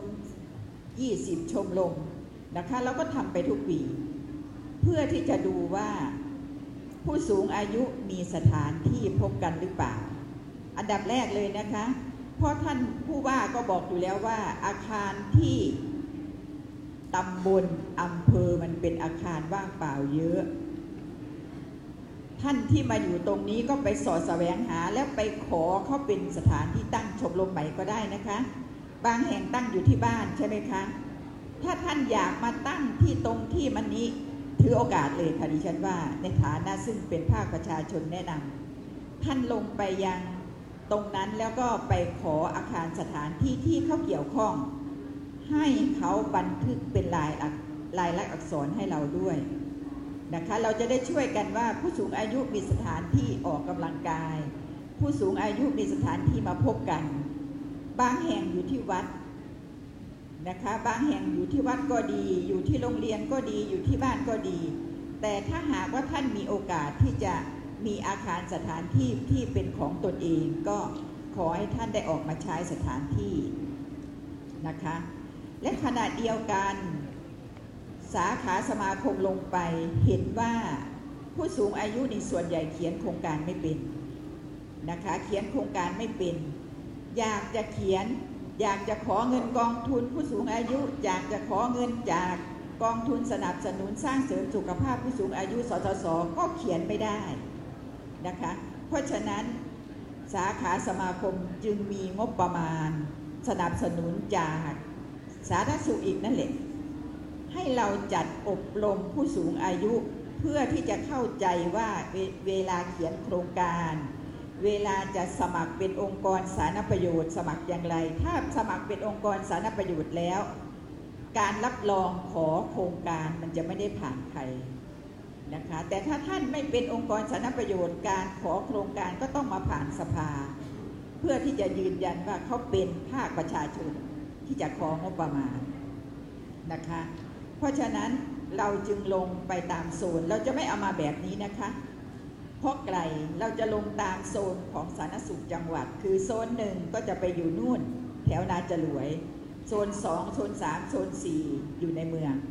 นะคะ เราก็จะลงไปแบบนั้นให้ผู้สูงอายุเดินทางใกล้ที่สุด ปลอดภัยที่สุดนะคะ แล้วก็มาแล้วได้รับประโยชน์ไม่ใช่ว่า พอเราได้เงินมากว่าจะออกจากบ้านข้าวเช้าไม่ได้กินค่ะ มาโอบรมที่อุบลนะคะ กลับไปก็มืดค่ำนะคะ เราจึงลงที่ที่โซนต่างๆนะคะ ตามโซนต่างๆในการที่จะประเมิน แล้วเราก็ทำแบบประเมินลงไปเพื่อที่จะชี้แจงว่าถ้าคุณอยาก อยากเข้มแข็งและขอเงินได้ง่าย การขอเงินนี่เขาจะต้องเห็นผลงานของชมรม ว่าทำกิจกรรมสม่ำเสมอเขาถึงจะให้เงิน ถ้าบ่เฮ็ดหยังเลย เขาก็บ่ให้เงินได้เป็นบอกคะไม่ทำอะไรเลยเขาก็ไม่ให้เงิน เหมือนกับสอเหมือนกับเทศบาลนครอุบลดิฉันอาจจะอ้างอิงหน่อยนะคะ ซึ่งท่านจะมีหัวหน้าโควิดมีใครมาทำดีนะคะ ชื่นชมทำดี คือผู้สูงอายุนี่ดิฉันว่าต้องต้องมีเกียรติศักดิ์ศรีของตนเอง นะคะ แล้วก็ทำด้วยตนเองคือ อยากได้เงินเขา ต้องเขียนไปขอเขา ไม่ใช่ว่าอยากจะได้เงินเขาแล้วให้เขาเอาเงินมาให้คุณเฉยๆนี่เป็นไปไม่ได้นะคะ เป็นไปไม่ได้ เพราะฉะนั้นเทศบาลนครอุบลก็เลยทำใหม่ คือให้แต่ละชมรมในเขตเทศบาล เขียนโครงการขอเงินไปว่าคุณอยากทำอะไรก็เขียนไปให้เขารู้ล่องรอยหน่อย คือให้ตนเองทำเองนะคะสมัยนั้นเทศบาลลงมาทำให้พาเต้นล่ำพาทำอะไร เดี๋ยวนี้เขียนเองทำเองส่งเงินให้กับเขาเองเบิกเงินเองนะคะนี่คือพาเขียนโครงการดิฉันก็เป็นคนหนึ่งซึ่งไปอธิบายการเขียนโครงการในนามของสาขาสมาคมสภาผู้สูงอายุ อันนี้ขอเงินสปสช จากเทศบาลนะคะ ขณะเดียวกันก็ช่วยพมจในนามของสาขาสมาคม พูดในเรื่องการเขียนโครงการขอเงินของสสสแบบฟอร์มก็จะไม่เหมือนกันนะคะ ขอกองทุนผู้สูงอายุก็จะไม่เหมือนกันนะคะ เพราะฉะนั้นเวลาที่จะท่านจะขอเงินโครงการอะไร ท่านจะต้องเข้าใจแบบฟอร์มของการขอโครงการนะคะ แล้ว กองทุนผู้สูงอายุของพมจนี้ก็มีสองส่วนนะคะ กองทุนผู้สูงอายุขอเงิน 5 0 0แสนเข้าส่วนกลาง 30,000ถึง50,000 อยู่ที่พมจท่านขอได้เลยนะคะอย่าไปย่านขอมาก เขาจะให้เราปรับ ให้เราปรับแก้นะคะ เพราะดิฉันได้คุยกับท่านที่ตัดสินมาแล้วนะคะ ว่าทำไมมันขอยากขอเย็น ผู้สูงอายุก็ไม่อยากทำแล้วใช่ไหมคะเพราะฉะนั้นเขาจะมีการกันกรอง เฉพาะที่อุบลนะคะกันกรองเสร็จแล้วเขาจะเชิญคุณมาแก้ไข แล้วคุณก็จะได้ในงบ 30,000ถึง50,000 อันนี้ที่เราไปลงในนามของไปเยี่ยมชมรมแล้วก็จะบอกสมาชิกในชมรม และอีกอันหนึงคือคือได้แนะนำผู้สูงอายุชมรมต่างๆ นะคะว่า ไม่ขอก็ได้ ไม่อยากเขียนก็ได้ แต่คุณต้องเดินเข้าไปที่ศูนย์การศึกษานอกโรงเรียนอำเภอนะคะไปขอเขาให้เขียนเข้าแผนของอำเภอเอาอาชีพลงไปนะคะเขาจะมีอาชีพลงให้ใช่ไหมน้ำหวานนะคะอันนี้มาจากศูนย์การศึกษานอกเรียนจังหวัดอุบลนะคะ ที่ที่ที่ฉันทราบเพราะดิฉันไต่เต้ามาจากกศนนะคะทำงานที่ศูนย์การศึกษานอกเรียนภาค สอสอนะคะซึ่งดูแลสมัยนั้น 19 จังหวัดนะคะก็รู้ว่าในพื้นที่มีใคร ถ้าท่านเขียนโครงการไม่ได้ ขอครูกศนที่อยู่ในอำเภอ ช่วยเขียนแต่ความคิดของท่านนะคะ ขีดเขียนไม่ได้เข้ามาที่อำเภอ ขีดเขียนมาได้ไปหานักพัฒน์อยู่อบตอยู่อบตขออนุญาตนะคะ เพราะว่าท่านมีนักพัฒน์อยู่นะคะ เขียนไม่ได้เข้าไปยังรอพสตขอให้เป็นความคิดของผู้สูงอายุ แต่ไปให้เขาช่วยเขียน ปัญหาความต้องการเป็นของท่าน ท่านต้องบอกด้วยวาจาและเขาจะเป็นคนเขียนให้ นั่นคือส่วนที่เป็นภาคประชาชนนะคะ ซึ่งได้ช่วยเหลือสังคมนะคะ ได้ช่วยเหลือสังคมในส่วนของภาคประชาชนค่ะ ขอบคุณค่ะ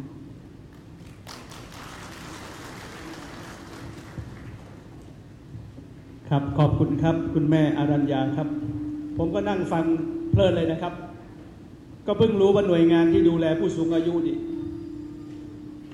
มีลักษณะเครือข่ายแตกออกไป ถ้าไม่ภาคประชาชนมาบอกผมก็ไม่รู้นะครับ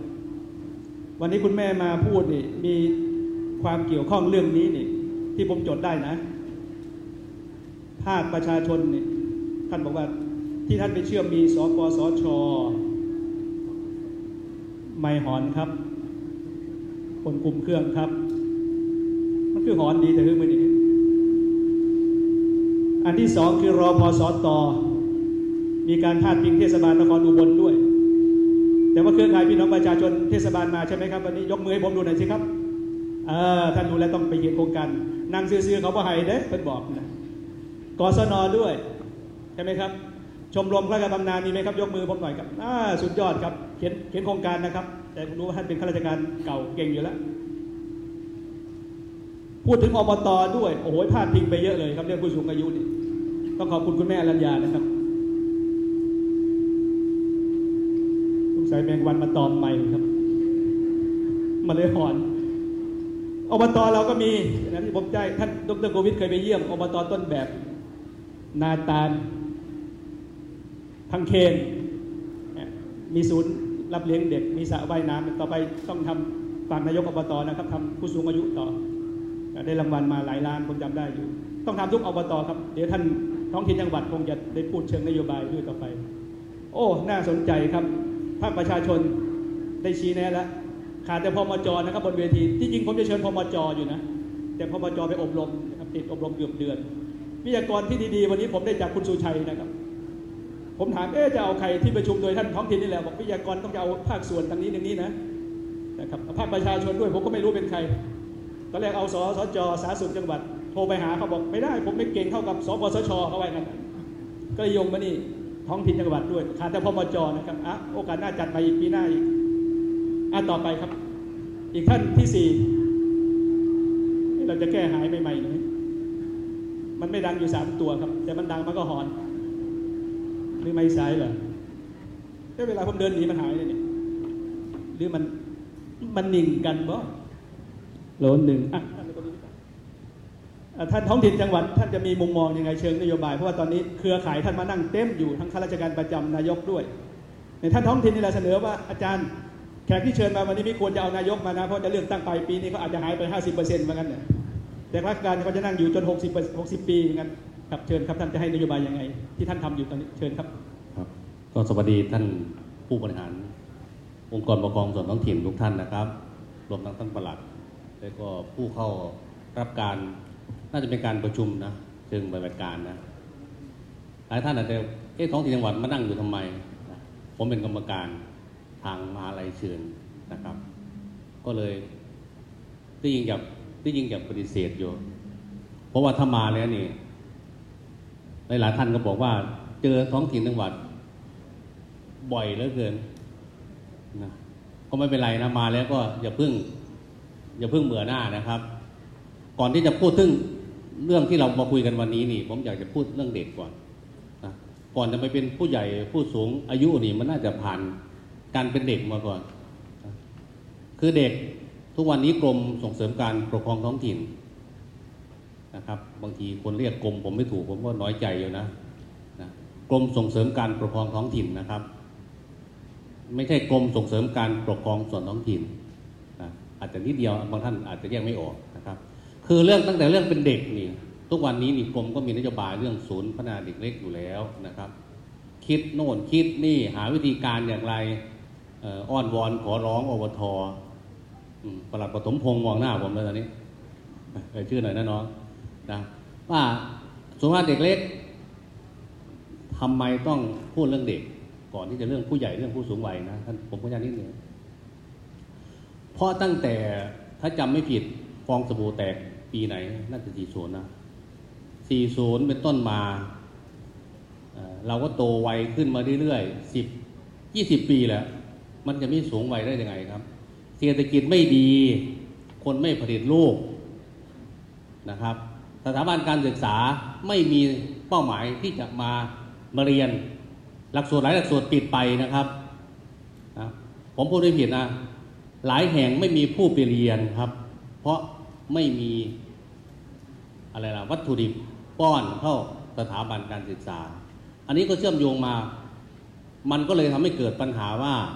มีแต่คนแก่ ผมก็จะเป็นคนแก่คนหนึ่งแล้วนะอาจจะสมัครไปเรียนโรงเรียนผู้สูงอายุของพังเคนหรือของเทศบาลตำบลขามใหญ่ หรือคอแลนก็ได้ที่เขาเป็นต้นแบบอยู่นะครับ เกิดมาแบบนี้แล้วเราอยากจะมองย้อนหน่อย เราจะส่งเสริมให้ประชาชนคนไทยเรานี่ เพิ่มปริมาณเด็กและเยาวชนขึ้นมาไหม ให้มันสมดุลกันหน่อยนะไม่ใช่ว่าผู้ผู้สูงอายุเยอะผมก็มองว่าที่ผู้สูงอายุ แต่ผมก็มองเด็กบ้างหน่อยบรายเด็ก ไม่มีเด็กเกิดขึ้นมาประเทศชาติเราจะเดินทางไปยังไง ไม่ใช่เป็นสังคมผู้สูงอายุ อย่างเต็มรูปแบบในปี2564 ถ้าคำนวณประชากร 70 ล้านคนหนึ่งในห้าก็ประมาณ 14 ล้านคน ใกล้แล้วครับ ถ้า64เพิ่มขึ้นปีละหนึ่งล้านนี่ก็สมบูรณ์แบบ มีแต่คนสูงวัย ประเทศไทยจะเป็นรัฐสวัสดิการไหวไหมนะครับ อันนี้ก็มองภาพ เพราะเราห่วงใยไม่เชื่อมโยงนะครับ ก็ดีครับ เพราะทุกคนก็ต้องไต่ขึ้นมาเพื่อเป็นผู้สูงวัยในทางนั้นนะครับ ส่วนที่พูดเรื่องเด็กนะครับ ศูนย์พัฒนาเด็กเล็ก มันมีเรื่องหนึ่งที่เรากำลังขอร้องผู้บริหารอปทอยู่นะครับ ท่านเป็นผู้ที่ได้รับการเลือกเข้ามานะครับ เมื่อเลือกเข้ามาแล้ว อย่าลืมสิ่งที่จะรับใช้พ่อแม่พี่น้องประชาชนในพื้นที่นะครับห้ามบ่นนะครับนโยบายอะไรหาไว้ก็ทำซะอย่างท่านนายกทุ่งเทิงเหล่ผมอยู่ตอนนี้นะก็ต้องทำนะครับ ถึงจะ บอกว่าเรามีแถมมาหลายปีแล้ว แถมประมาณสามสี่ปีบางคนแถมมาเป็นหนึ่งวาระก็ต้องทำตามนโยบายนะครับ ที่พูดนี้ก็เพราะว่า แม้แต่เรื่องจัดซื้อนมโรงเรียนนะครับ ก็แบกภาระแทนโรงเรียนสปทผมก็เห็นใจอบทเหมือนกัน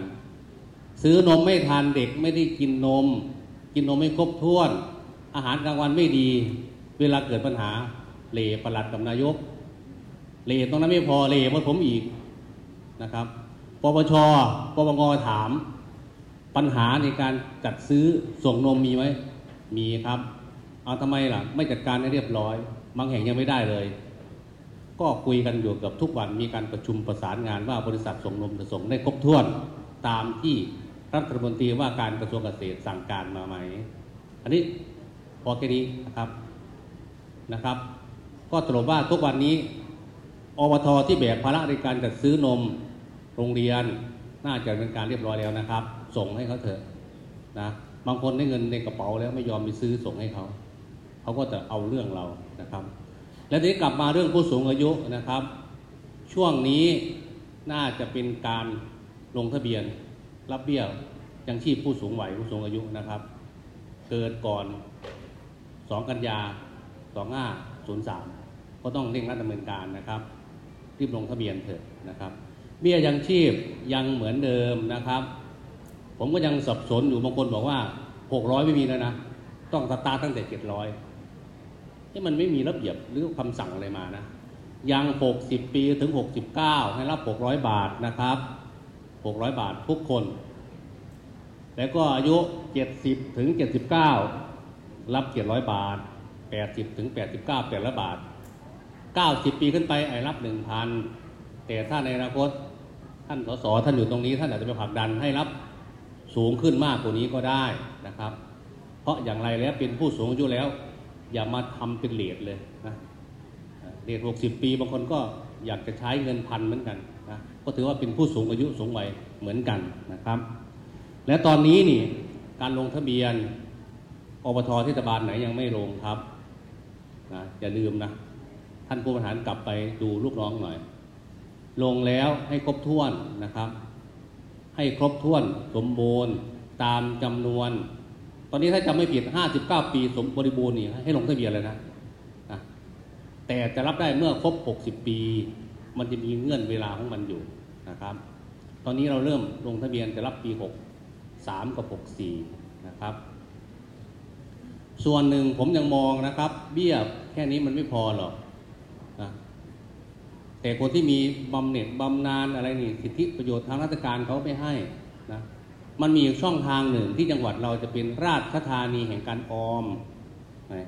ถ้ามีการออมตามอะไรกองทุนการออมแห่งชาติเนี่ยเราก็จะมีสวัสดิการเพิ่มขึ้นนะครับ ถ้าเรามีการเตรียมการตั้งแต่เนิ่นๆนะครับ มีลูกมีหลานอายุ 15 ปีขึ้นไป ก็สามารถสมัครกองทุนการออมแห่งชาติได้นะครับ ออมจนถึง 60 ปีขั้นต่ำน่าจะ 50 บาทต่อเดือน สูงสุดไม่เกิน 1,100 บาทต่อเดือน อันนี้ออมไปเถอะถ้ามีใครมีกำลัง เพราะตอนนี้เป้าบนราชธานีได้ประมาณ 60,000กว่าคนแล้ว เห็นว่าเมื่อวานนี้นี่ท่านรองผู้ว่าราชการจังหวัดไปรับรางวัลอยู่อันนี้ผมก็เหนื่อยเหมือนกันนะเหนื่อยกับท่านประหลัดเหมือนกันนะแบ่งโคต้ามาให้ท้องถิ่นจังหวัดหาเป้าหมาย พื่อให้มีผู้ออมของจังหวัดอุบลราชธานี ก็เลยอ้อนวอนขอร้องไปอยู่ แต่เป้าของเราจริง ๆ ตอนนี้นี่ โดนในอำเภอแย่งไปเกือบ เกินครึ่งเลยนะเพราะในอำเภอเป็นผู้กำกับดูแลอบตในพื้นที่ ผมไม่มีอำนาจหน้าที่ในการกำกับดูแลอบทมีหน้าที่ในการส่งเสริม แต่หลาย ๆ ท่านก็บอกว่าไม่ส่งเสริมนะ ก็ไม่เป็นไรครับ ต่างคนต่างมีบทบาทมีหน้าที่ก็ไม่ว่ากันนะครับ สิ่งไหนทำถูกใจก็ไม่ว่า สิ่งไหนทำไม่ถูกใจก็อย่าว่านะขอกันไว้ก่อน เพราะมันเป็นนโยบายเนี่ยเขาสั่งมาแล้วก็ทำตามสิ่งที่เขาสั่งมา ให้อยู่ในกรอบ อยู่ในอำนาจหน้าที่ให้ตรงที่สุด ผมว่าชีวิตนี้ก็จะมีความสุขแล้วนะครับ จะได้เกษียณอย่างสบาย ไม่ต้องเดี๋ยวหลังว่า เอ๊ะพ้นสามปีหรือยังปปชยังตามอยู่ไหมอย่างนี้นะครับ อันนี้คือเรื่องที่เราต้องดำเนินการตามนโยบายในการที่จะส่งเสริมสวัสดิภาพ คุณภาพชีวิตหลังจากครบ 60 ปี แต่ผมก็จะมองว่า 60 ปีนี่ไม่น่าจะเป็นผู้สูงวัยนะนะเพราะบางท่านนี่ 60 แล้วก็ยังมองว่ามันไม่คือนะนะมันไม่คือเท่าไหร่ 60 น่าจะมีการปรับฐานตัวเลขใหม่นะครับ น่าจะสัก 70เถอะนะหรือ65เอาเอามีคนบอกว่าเอ้ยมันจะเก๋ไปไหมพี่นะเอา65น่าจะปรับฐานได้เป็นผู้สูงวัยจริงๆสำหรับประเทศไทย เพราะทุกวันนี้คนอายุยืนขึ้น จะได้สอดคล้องกับการต่ออายุราชการหน่อย แต่สายอำนวยการสายบริหารเขาไม่ได้ต่อนะครับ ถ้าสายวิชาการหรือสายประเภททั่วไปนี่ก็ว่ากันไป มีผู้เชี่ยวชาญ มีผู้อาวุโส มีสายผู้ทรงคุณวุฒิก็ก็ว่ากันนะครับ อันนี้ก็ส่วนหนึ่งในจากที่คนเราอายุยืนขึ้นนะครับ อันนี้พูดจำนวนเบี้ยยังชีพผู้สูงอายุนะ และก็การลงทะเบียนนะครับ ให้ครบถ้วนการเบิกจ่ายก็เบิกจ่ายให้มันเป็นตามเงื่อนเวลาหน่อย อย่าให้เขาร้องนะครับ มันยังมีคนร้องเรียนอยู่นะ ทุกวันนี้ร้องเรียนในการจ่ายเบี้ยยังชีพผู้สูงอายุ ไม่รู้จะไปจ่ายยังไง แทนที่คนได้เงินเนี่ยจะมีความสุขนะครับ แต่คนจ่ายเงินนี่จ่ายอาจจะจ่ายหนึ่งเข้าบัญชี หรือจ่ายเป็นเงินสด คนมารับบางทีก็อาจจะเป็นผู้สูงวัยนะอาจจะไม่เข้าใจคาดเคลื่อนอาจจะมอบอำนาจให้คนอื่นมามารับแทน คนรับมอบอำนาจมารับไปแล้วไปใส่มือให้ผู้สูงวัยสูงอายุคนนั้นไหมแล้วก็อาจจะมีประเด็นในการพิจารณาของท่านผู้บริหารหน่อยนะครับ แล้วทีนี้เนี่ย ส่วนที่ได้เงินมาแล้ว บางปีเงินอุดหนุนสำหรับจ่ายเบี้ยยังชีพผู้สูงอายุนี่ มาไม่ตรงปีใช่ไหมครับ ตอนนี้เป็นปีก็ประมาณ 2562 อีก 3 เดือนจะสิ้นปีก็ประมาณ 2562 บางแห่งเพิ่งได้รับเงินเบี้ยผู้สูงอายุปี 5960 หรือ 61 มาที่จังหวัดและก็จังหวัดแก้งให้ดำเนินการเบิกจ่ายให้แก่ผู้มีสิทธิ์ แต่ก็ปรากฏว่า มีความสับสนอยู่นะจะจ่ายยังไง บางคนก็จ่ายเลย มันเป็นสิทธิ์ที่จะจ่ายก็ต้องจ่ายนะครับ แต่คนจะจ่ายนะครับ ตรวจสอบหน่อย ยังมีชีวิตอยู่ไหมมีการย้ายทะเบียนบ้านไปอยู่ที่ท้องถิ่นอื่น หรือยังนะครับเดี๋ยวจะจ่ายผิดจ่ายพลาด หรือจ่ายโดยไม่มีตัวตนนะครับ จ่ายเข้ากระเป๋า ของบุคคลอื่นอย่างนี้มันจะไม่ชอบนะครับ มันจะมีปัญหาเงินเล็กน้อยถ้าเกิดเหตุพุจริตนะครับ มาตรฐานก็คือไล่ออกสถานเดียวนะครับ เป็นข้าราชการนะ ถ้าเป็นผู้บริหารก็อีกมาตรการหนึ่งยังไม่พูดในตรงนี้นะครับนะและทีนี้จะจ่ายอย่างไรนะครับ เมื่อเงินมาไม่ตรงปี ปกติเขาห้ามจ่ายข้ามปีงบประมาณนะนะ พอแอดรู้อยู่ข้อ 56 นะครับที่จำไม่ผิดนะถ้าจะจ่ายเงินมันต้องจ่ายในปีงบประมาณนั้นๆแต่เงินตัวนี้ถ้ามันมาปีที่แล้วล่ะ เราจะจ่ายยังไง เอาอย่างนี้ก็แล้วกันระเบียบกระทรวงมหาไทยว่าด้วยการจ่ายเงินรับเงินอะไรเนี่ยจำชื่อมันยาวมากนะครับ ก็ให้ขอยกเว้นมานะครับ ขอยกเว้นการจ่ายงบประมาณที่ไม่ตรงตามปี ถ้าไม่เข้าสภา เพราะไม่อยู่ในสมัยประชุมสภาของอบตเทศบาล ให้ขอยกเว้นผู้ว่าราชการจังหวัดมาก่อนนะครับ ถ้าไม่ขอท่านจ่ายไม่ถูกต้องนะ เดี๋ยวจะมีคนไปตรวจสอบนะแล้วก็หาเรื่องนะครับ หาเรื่องไม่ใช่ว่าเขาหาเรื่องละลานนะหางานให้เราเพิ่มมากขึ้น สร้างภาระปัญหาในการชี้แจง ตรวจสอบในทางผมก็ต้องมาโอ้โห ทุกวันนี้นี่ลักษณะเช่นนี้เยอะอยู่นะครับ แต่ไม่ใช่เรื่องเบี้ยยังชีพอย่างเดียว ลักษณะหาเรื่องอะไรเอาเรื่องมาให้ทำมากยิ่งขึ้นนะครับ อุบลราชธานีน่าจะเป็นแชมป์ประเทศไทย ในการที่แก้ไขปัญหาเรื่องร้องเรียน เรื่องดำเนินคดีวินัยเรื่องศาลปกครอง ไม่แต่ศาลทุจริตนะครับ เราก็มีเรื่องที่ต้องดำเนินการอยู่หลายเคสอยู่นะครับ โดยเฉพาะอาลามไปแล้วนิดหนึ่งช่วงนี้เป็นการประเมิน ITE ก็แล้วกันนะ ITE ปีที่ผ่านมาเนี่ย จังหวัดอุบลราชธานีเราประเมิน F ร้อยร้อยเก้าหรือร้อยสิบเอ็ดแห่งนี่เลยนะครับ ไม่อยากจะเอ่ยชื่อนะครับอบทที่ตกไม่ผ่านเกณฑ์การประเมินความโปร่งใสและคุณธรรมในการบริหารงานขององค์กรนี่ตกการประเมินบุคคลภายใน และการเปิดเผยข้อมูลต่อสาธารณะ ปีนี้กำลังเก็บข้อมูล เขาขอให้เสร็จภายใน 30พิถุนายน ปรากฏว่าประมาณ10 แห่งยังไม่ครบถ้วนนะครับ มีหนังสือเตือนไปแล้วนะครับฝากหน่อย ประเมินความโปร่งใสและคุณธรรมในการบริหารงานนะครับ อันนี้กลับมาเรื่องขอยกเว้น เมื่อกี้พูดว่าการยกเว้นระเบียบในการจ่ายงบประมาณที่ไม่ตรงตามปีงบประมาณนะครับ มาแล้วต้องจ่ายนะครับอย่าไปตกอย่าไปเก็บใส่กระเป๋าแม้แต่ตกเป็นเงินสะสม ท่านต้องเอาเงินนั้นมาจ่ายให้ประชาชนผู้สูงวัยที่มีสิทธิ์หนึ่งบอกไปแล้ว กรณีที่ไม่ต้องเข้าประชุมสภาให้ขอยกเว้นมาที่ผู้ว่าการจังหวัดตั้งข้อ 56 คือจ่ายข้ามปีงบประมาณนะครับทั้งต้องไม่ต้องเข้าสภานะครับไปยกมาเลย ทั้งยวงเลยนะครับ ในส่วนกรณีที่สองถ้ามีการประชุมสภานะครับบอกประชุมแล้ว สภายกเว้นได้แล้ว แต่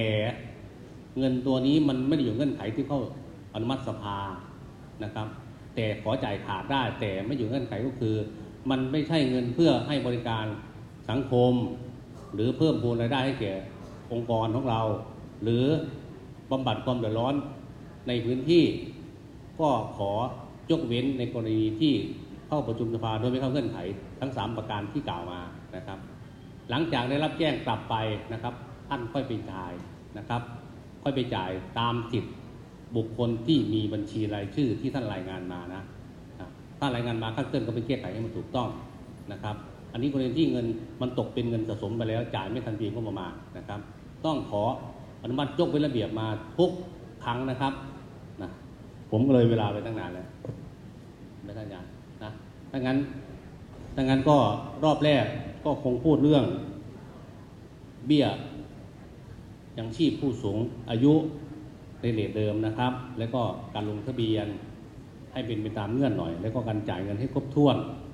ถ้าจ่ายไม่ครบถ้วน ปัญหาก็จะตามมา ครบถ้วนก็ต้องถูกต้องตามระเบียบกฎหมาย มีตัวตนด้วยนะครับ แล้วก็การยกเว้นระเบียบการจ่ายนะครับ อย่าไปจ่ายโดยไม่ขอยกเว้นมา มันจะผิดระเบียบผิดกฎหมายเดี๋ยวจะมีการเรียกใช้เงินคืนนะครับ ในช่วงนี้ก็ขอคงยุติไปแค่นี้ก่อนครับ ขอบคุณครับ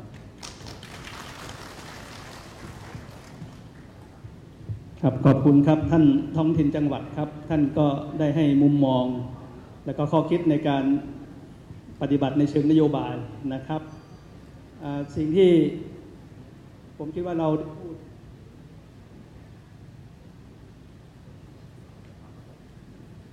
สงสัยผมพูดดังไปไม่มันตัดเองโลหนึ่งสองสามครับสิ่งที่พูดมาทั้งสามท่านนะครับ ที่เป็นภาค ปฏิบัติไม่ว่าจะเป็นทางคุณแม่อารัญญาภาคประชาชนทางสปสชนะครับ แล้วก็กรมส่งเสริมการปกครองท้องถิ่น จะเกี่ยวโยงกับท่านนักวิชาการ ดรโกวิทพวงงามเพราะหนึ่งท่านสอนสังคมสงเคราะห์ศาสตร์นะครับโดยตรงเลย แต่ในสังคมสงเคราะห์ศาสตร์ในคณะของท่านก็ยังมีการปกครองท้องถิ่นอยู่ก็เลยรวมที่เราคุยกันทั้งหมดเลยวันนี้นะครับ ดังนั้นผมคิดว่าท่านรับฟังทั้งสามท่านแล้ว ก็เป็นเรื่องที่ท่านจะต้องประมวลนำไปสู่การเสนอเชิงนโยบาย ซึ่งได้เสนอท่านเสนอผ่านสื่อแล้วครับในในแฟ้มเอกสารจะมีอยู่ พูดเรื่องฝากรัฐบาลใหม่ด้วย ข้อคิดเชิงสังคมด้วย รวมทั้งการผลักดันเชิงนโยบายกระจายอำนาจของท้องถิ่น อาจจะนำโดยพรรคของท่านนี่แหละในอนาคตนี่ผมคิดว่ารอบสุดท้ายคนละไม่เกิน 15 นาทีนี้จะให้ท่านได้ฝากหนึ่งฝากกับอปทหรือพี่น้องภาคประชาชนน่าอยู่ตรงนี้ชมรมข้าราชการบำนาญ ต่างๆ ว่าจะตั้งรับกับการเกิดขึ้นของสังคมผู้สูงอายุอย่างไรนะครับ ซึ่งท่านท้องถิ่นบอกว่าจะอาจจะขยายไป 65ซะเพราะยังหนุ่มๆอยู่เลยนะก็จะเอายังไง ก็ฝากท่านสมาชิกรัฐสภาท่านดรวิทย์พงษ์งามได้เสนอแนวคิดที่ที่น่าจะเป็นไปได้นะครับ เชิญครับท่านครับก็สวัสดีในรอบที่สองนะครับ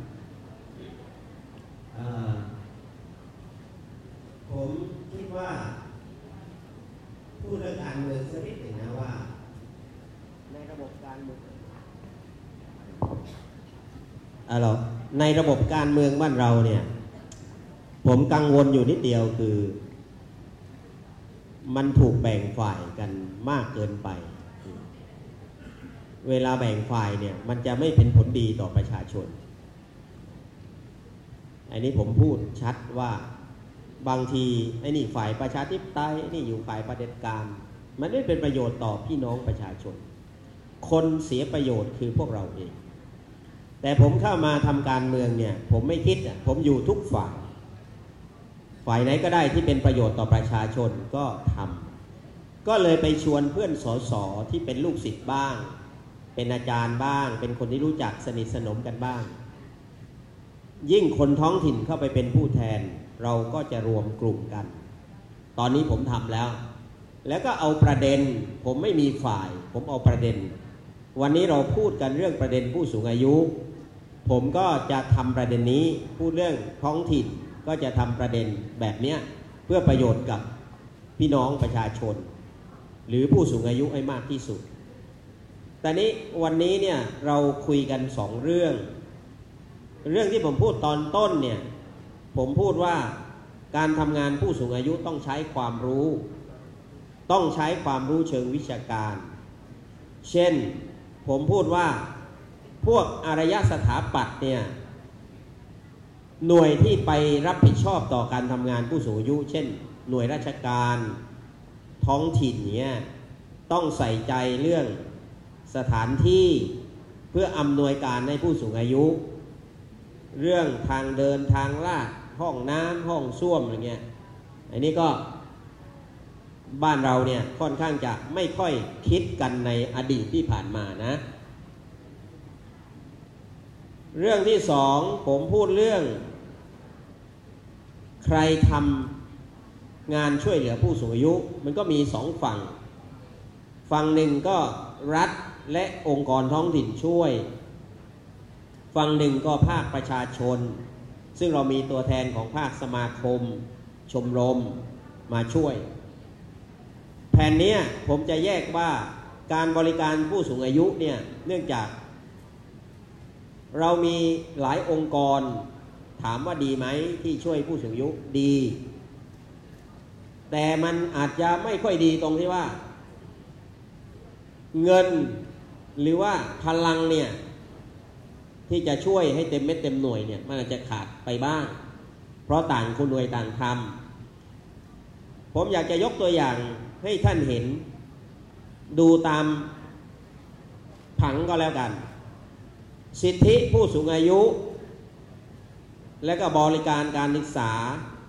เรื่องอำนวยความสะดวกปลอดภัยก็พูดไปบ้างแล้ว ผู้สูงอายุถูกทอดทิ้ง ถูกทารุณ ผู้สูงอายุไร้ที่พักอาศัยเงี้ยมันแล้วแต่ด้านด้านที่จะช่วย ผมอยากจะบอกว่าหลายเรื่องเนี่ยมันเป็นเรื่องดีนะ ผมจะยกตัวอย่างบางเรื่องก็แล้วกัน เช่น เมื่อกี้หลายท่านได้พูดเรื่องเบี้ยยังชีพหลายท่านได้พูดสิทธิสวัสดิการ สวัสดิภาพ เรื่องสุขภาพ ตรวจร่างกาย หรือศูนย์บริการผู้สูงอายุอย่างเงี้ยนะฮะ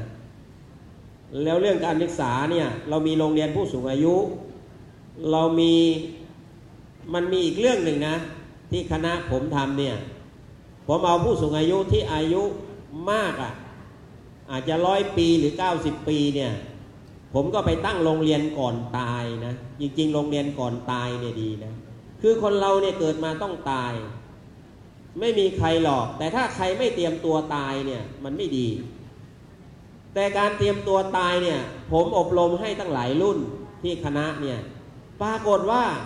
อบรมไปเนี่ยเขาไม่ตายกัน คือโรงเรียนอบรมก่อนตายเนี่ยให้หมอมาอบรม ให้ทางกายภาพบำบัดมาอบรมเนี่ยเรามีอายุยืนไปอีกเยอะเลยนะครับ บางคนเนี่ย โทษทีเถอะไปซื้อโรงมาไว้แล้ว แต่พอมาเข้าโรงเรียนที่คณะผมเนี่ยไม่ตายโรงนั้นต้องเอาไปเป็นที่นอนอะเอาไปนอนบนโรงกันอะไรเงี้ยนะอันนี้ก็สิ่งที่ผมพูดเรื่องการศึกษา แล้วก็มีเรื่องความปลอดภัยสถานที่ทางลาดห้องน้ำห้องส้วมเนี่ยผมจะไม่พูดแต่นี่มีเรื่องหนึ่งที่ผมคิดว่าน่าสนใจคือผู้สูงอายุที่อยู่ในภาวะยากลำบาก เช่นการนอนติดเตียง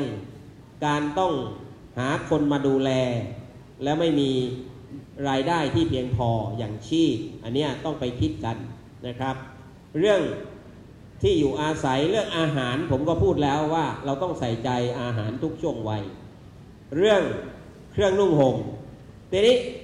ภาครัฐเนี่ยเขาก็ช่วยไปตามระบบนะ เช่นระบบตามกฎหมาย ผมเองเนี่ยเป็น สสเนี่ยเราต้องไปผลักดันในเชิงกฎหมาย ก็จับมือกับสสที่เขาใส่ใจเรื่องผู้สูงอายุเพราะฉะนั้นการเป็นผู้แทนเนี่ยผมบอกเลยต้องอาศัยองค์ความรู้เชิงวิชาการเข้าไปช่วย ถ้ามีความรู้เนี่ยเราไปทำกฎหมายต่างๆ ให้เป็นประโยชน์ต่อท่านเองไอันนี้ก็รับไว้พิจารณา แต่ผมอยากจะพูดภาคประชาสังคมอยู่สักอันหนึ่ง คือบ้านเราเนี่ยมันมีปัญหาตรงที่ว่า เราส่วนใหญ่มักจะพึ่งรัฐถูกไหมพึ่งท้องถิ่น แต่ในหลายประเทศเนี่ยเขาไปส่งเสริมภาคประชาสังคม หรือชมรมต่างๆ องค์กรสาธารณประโยชน์ ผมจะเรียนแล้วว่า พวกนี้สมาคมองค์กรสาธารณประโยชน์เนี่ยจะเป็นส่วนหนึ่ง ในประเทศญี่ปุ่นเนี่ยดีตรงที่ว่านี่ผมจะยกตัวอย่างว่า คนรวยเนี่ยนะ ถามว่ารวยไปทำไมเยอะแยะ เนี่ยผมถ้ามีเงินสักร้อยล้านไม่ต้องมากอะ่ะ ผมให้ผู้สูงอายุเลยสิบล้าน ให้อบตเลยสิบล้าน นี่ประเทศญี่ปุ่นเขาคิดกันอย่างนี้ ผมไปเจอสมาคมมูนานุกินะ สมาคมมูนานุกิเริ่มจากชมรมแต่ในชมรมเนี่ยมีทั้งคนจนคนรวย ถามว่าความเท่าเทียมเนี่ย บ้านเมืองจะทำให้เท่าเทียมเนี่ยเขาบอกต้องเอาคนรวยมาช่วยคนจน อย่างนี้มันเท่าเทียม ผมเนี่ยไม่เห็นด้วยนะกับการจ่ายเบี้ยยังชีพผู้สูงอายุทุกคน เคยทำวิจัยนะ ผู้สูงอายุบางคนเนี่ยถ้าอยู่ในภาวะยากลำบาก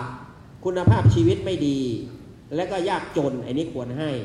แต่คนรวยบางคนเป็นเท่าแก่โรงสี เป็นเจ้าของโรงแรม เป็นเจ้าของโรงงานอุตสาหกรรมรวยเยอะแยะแล้ว ยังไปเอาเงินหกร้อยบาท อันนี้ผมพูดเนี่ยจะว่าผมก็ว่าไปเถอะ แต่คนรวยญี่ปุ่นเขาไม่รับครับเขาสละสิทธิ์เพราะคนพวกนี้เอาไปทำไมอะได้มาหกร้อยถ้าคนรวยไม่รู้จะทำอะไรเงินก็มีเยอะเขาไปซื้อหวยเขาไปเล่นไพ่เขาไปเข้าคาสิโนเงี้ยแต่คนจนนะเงินหลุกร้อยบาทมันมีค่าสำหรับชีวิตอะ ผมคิดว่าต้องให้คนจนจริง ๆ แล้วประเทศมันจริงเท่าเทียม แต่ว่าถ้าคนรวยเนี่ยประเทศเราเนี่ยคนรวยไม่ค่อยช่วยคนจน องค์กรท้องถิ่นที่สมาคมบุญานุกิที่คุมาโมโตะเนี่ยชมรมผู้สูงอายุเนี่ยเขารวบรวมคนรวย บางคนเป็นเจ้าของโรงแรม บางคนเป็นเจ้าของเนื้อสัตว์ บางคนเป็นเจ้าของคอมพิวเตอร์ บางคนเป็นเจ้าของโรงงานตุ๊กตา ปีปีๆเนี่ยเขาตั้งสมาคมแล้วก็มาให้สมาคม ถ้าโรงแรมให้ 10 ล้านบ้าง ขายเนื้อสัตว์ได้กำไรให้ 5 ล้านบ้าง สมาคมมูนานุกิมีเงินพันล้าน เงินพันล้านเนี่ยเขาทำโรงเรียนผู้สูงอายุ เขาทำศูนย์ผู้สูงอายุ เขาทำสวัสดิการโรงพยาบาลให้กับเทศบาลคูมาโมโตะแล้วลุงคนหนึ่งเนี่ยชื่อลุงทูมาซุเอะอยู่ที่คูมาโมโตะตั้งสมาคมมูนานุกิ มีเงินพันล้าน ของเราเหรอเอะอะไรก็อะรัฐบาลช่วย นายกช่วย สอสอช่วย ตายลูกเดียววิธีคิดแบบเนี้ย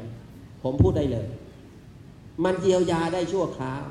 แต่ถ้าเรามีองค์กรสาธารณประโยชน์มาช่วย นี่ผมต้องขอชมว่าสมาคมที่ร่วมอภิปกับผมเนี่ยถือว่าสุดยอด เพราะว่าท่านมีใจที่ช่วยคนอะ เพราะฉะนั้นเราต้องมีใจช่วยคน ต้องส่งเสริมคนรวยให้ช่วยคนจน นี่คือความเท่าเทียมจึงเกิด เพราะฉะนั้นสมาคมบูนานุกิอยู่ที่โคมูมานโมโตะลุงทูมาซุเอะโอ้ยแกดีมากเลย ตั้งโรงเรียนแล้วก็มีศูนย์ทีนี้ถ้าเงินรัฐเนี่ยเงินรัฐทำอะไร เงินรัฐเนี่ยอบตเทศบาลเนี่ยรัฐต้องอุดหนุนถูกไหม รัฐบาลต้องมาอุดหนุน ผมเนี่ยต้องไปอภิปรายว่าเงินต้องให้ท้องถิ่นมากขึ้น เพราะเขามาช่วยดูแลผู้สูงอายุ ช่วยดูแลคนจนถูกไหมไอ้นี่ก็เป็นประเด็นที่ผมก็พูดได้ เพราะว่าผมก็ให้ความสำคัญกับเรื่องนี้อยู่แล้ว เพราะฉะนั้นสิ่งที่ผมพูดโดยสรุปก็คือว่า ถ้าเงินภาครัฐเนี่ยโอเคนะ ต้องมาดูว่าเงินส่วนไหนบ้างที่ เราจะจ่ายกับผู้สูงอายุ เช่นเบี้ยยังชีพโอเค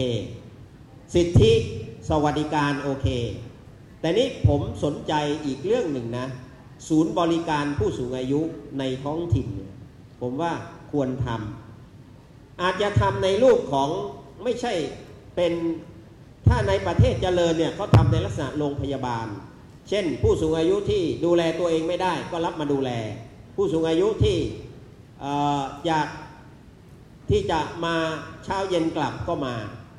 ผู้สูงอายุเนี่ยผมบอกได้เลย อย่าให้อยู่นิ่ง ประเทศไทยมันมีปัญหา mindset ของผู้สูงอายุอะอย่าไปทำเหมือนเนี่ยลูกผมเนี่ยสั่งให้พ่อไม่ทำงาน ผมตายก่อนกำหนดแน่ ถ้าไม่ทำงาน ผมบอกได้เลย ผู้สูงอายุต้องไปทำงาน ผู้สูงอายุต้องคิดต้องเดิน ต้องออกกำลังกาย อายุท่านจะยืน อย่าอยู่นิ่ง ไอ้ลูกในบางคนพ่ออยู่นิ่งนิ่งไม่ต้องไปทำอะไร ไม่ได้หรอก ผมพูดได้เลยในประเทศสิงคโปร์เนี่ย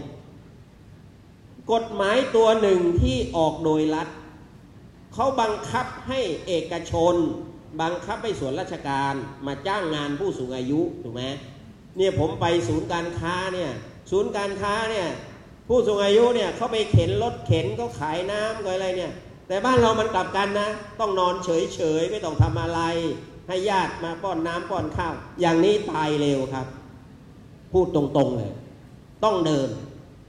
ต้องเดิน ต้องกินอาหารที่ถูกสุขลักษณะต้องไปทำงาน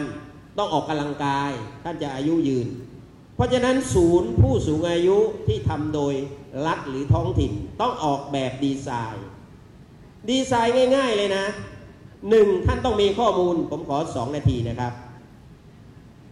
ข้อมูลต้องมี ท้องถิ่นมีข้อมูลผู้สูงอายุไหมครับ มียังไง ผมเนี่ยไปตรวจมาแล้ว มีแบบนมแนมมากอะฮะมีอายุเท่าไรช่วงวัยยังไง ผมว่าไม่ไม่ถูก ต้องมีข้อมูลที่เรียกว่า Big Data ที่ละเอียด ต้องสำรวจทุกครัวว่าครัวนี้เนี่ยเป็นยังไงผู้สูงอายุมีกี่คน มีความรู้อะไร เก่งอะไร เก่งภาษา เก่งดนตรี เก่งวาดภาพ เก่งเรื่องสมุนไพรเก่งเรื่องกเกษตร ต้องทำให้ละเอียด ทีนี้เอาความเก่งเนี่ยมาใช้ประโยชน์ มาใช้ประโยชน์ เช่น นี่ที่มาโปที่ประเทศเกาหลีนี่ผมไปดูนะ ผู้สูงอายุเนี่ยเขาจัดวันเวลาเลย เก่งเรื่องภาษาก็บอกนักเรียนให้มาเลย มีผู้สูงอายุจะสอนภาษาทำจิตรกนิตนี่ผมไปไปไปทำที่เขาพระงามเนี่ยได้รางวัล UN Awards นะเนี่ยคณะสังคมสงเคราะห์นี่ไปช่วยเอาให้ได้รางวัลจัดการผู้สูงอายุที่ที่สุดในโลกอะที่เขาพระงามเนี่ยเขาไปรับที่ UN Awards เพราะอะไร เพราะเราสามารถทำให้ผู้สูงอายุเนี่ยเอาความเก่ง มาสอนเด็กได้ ผู้สูงอายุเก่งดนตรี วันพุธมาเล่นดนตรี แล้วก็เอาเครื่องดนตรีมา บ้านเราก็อาจจะเอาดนตรีไทยก็ได้ ผู้สูงอายุที่เก่งเรื่องวาดภาพ ก็เอามาเพราะฉะนั้นเวลาครบหนึ่งเดือน จัดมหากรรมผู้สูงอายุที่มีความเก่งแต่ละด้านแล้วให้เพศผู้ชายหรือนักเรียนมาเรียนกับผู้สูงอายุที่เก่งด้านต่างๆ สิ่งเหล่านี้ ผมบอกว่าทำ Big Data และทำให้ดี แล้วก็ไปดูว่ามีผู้ใหญ่ใจดีบ้างไหม ในท้องถิ่นคนรวยๆ ที่มาช่วยแบบสมาคมมูนานุกิ เพราะฉะนั้นสิ่งที่ผมพูดสุดท้ายก็คือว่า การทำงานผู้สูงอายุเนี่ย มันต้องคิดเยอะต้องคิดเยอะ แล้วก็ต้องใช้นวัตกรรมความรู้ถูกไหมที่จะทำในแต่เรื่อง เพราะฉะนั้นผมอยากจะให้ คนที่มาวันนี้ในท้องถิ่นเนี่ยกลับไปก็ลองนั่งทบทวนแล้วก็ดูว่าที่ผมพูดเนี่ยมันจะทำอะไรได้บ้าง ทำข้อมูลขึ้นมาก่อน แล้วก็ที่ท้องถิ่นจังหวัดอุบลเนี่ยพูดดีอยู่เรื่องหนึ่งคือเรื่องเด็ก คือบ้านเราเนี่ยเกิดน้อย แล้วก็เด็กวัยรุ่นเดี๋ยวนี้เนี่ย ผมไปถามเด็กเนี่ย มันไม่อยากมีครอบครัว มันไม่อยากแต่งงาน ถ้ามีครอบครัวมันไม่อยากมีลูก ถ้ามีลูกก็มีลูกหนึ่งคน คณะสังคมสงเคราะห์เนี่ยคนโสด อาจารย์ห้าสิบคนเป็นผู้หญิงแค่สี่สิบผู้หญิง 40 นะ ใน 40 เนี่ยโสดเสีย30เต็มไปด้วยคนโสดทั้งนั้นน่ะเพราะฉะนั้นผู้ชายอยากมี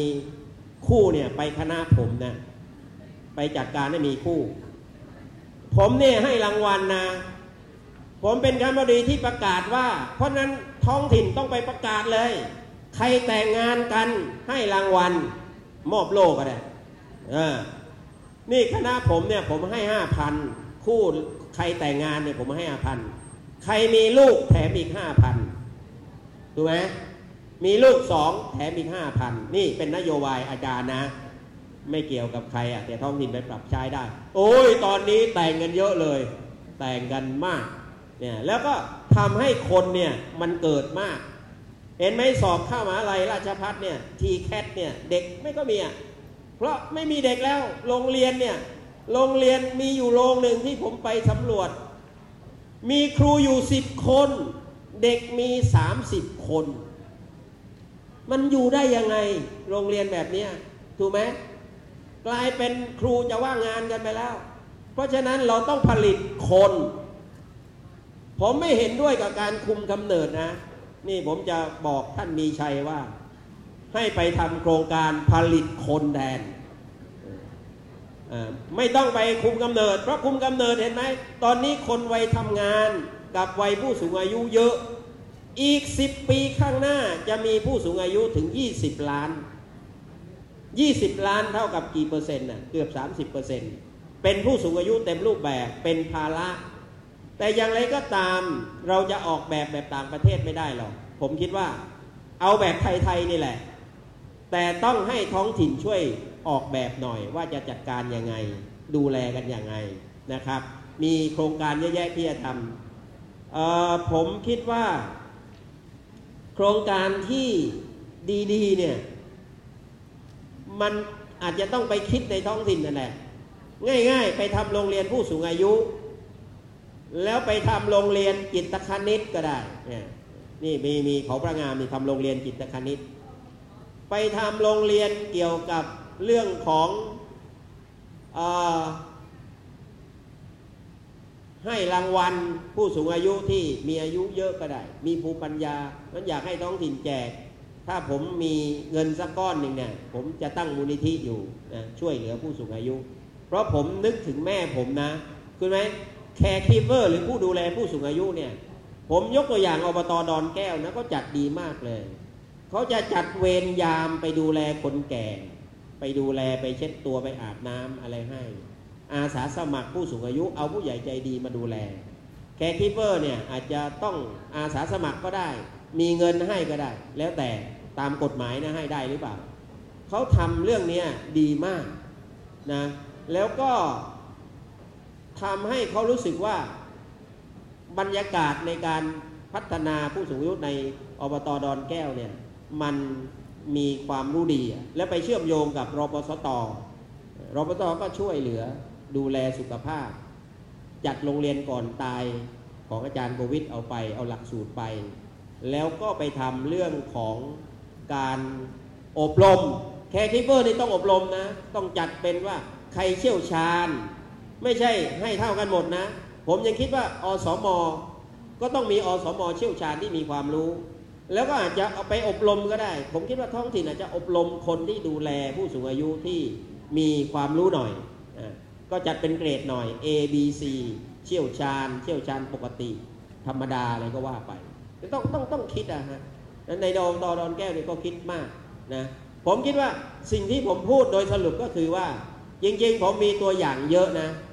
ตัวอย่างเยอะแล้วก็ไปดูมาในต่างประเทศอะไรต่ออะไรเนี่ย แต่ยอมรับว่าประเทศเราเนี่ย ในญี่ปุ่นก็บอกว่า ผู้สูงอายุเนี่ยอยู่กับครอบครัวดีที่สุด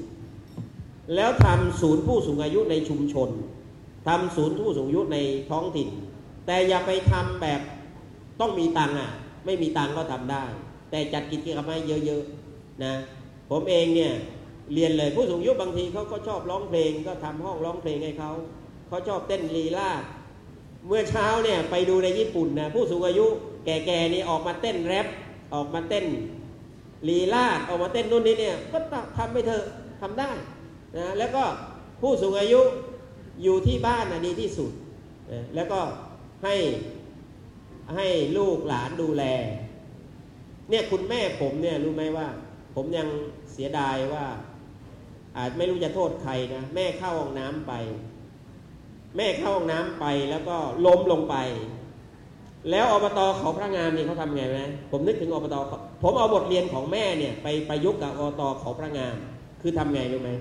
เขาจะทำเรื่องของเทคโนโลยีที่เตือนภัยผู้สูงอายุ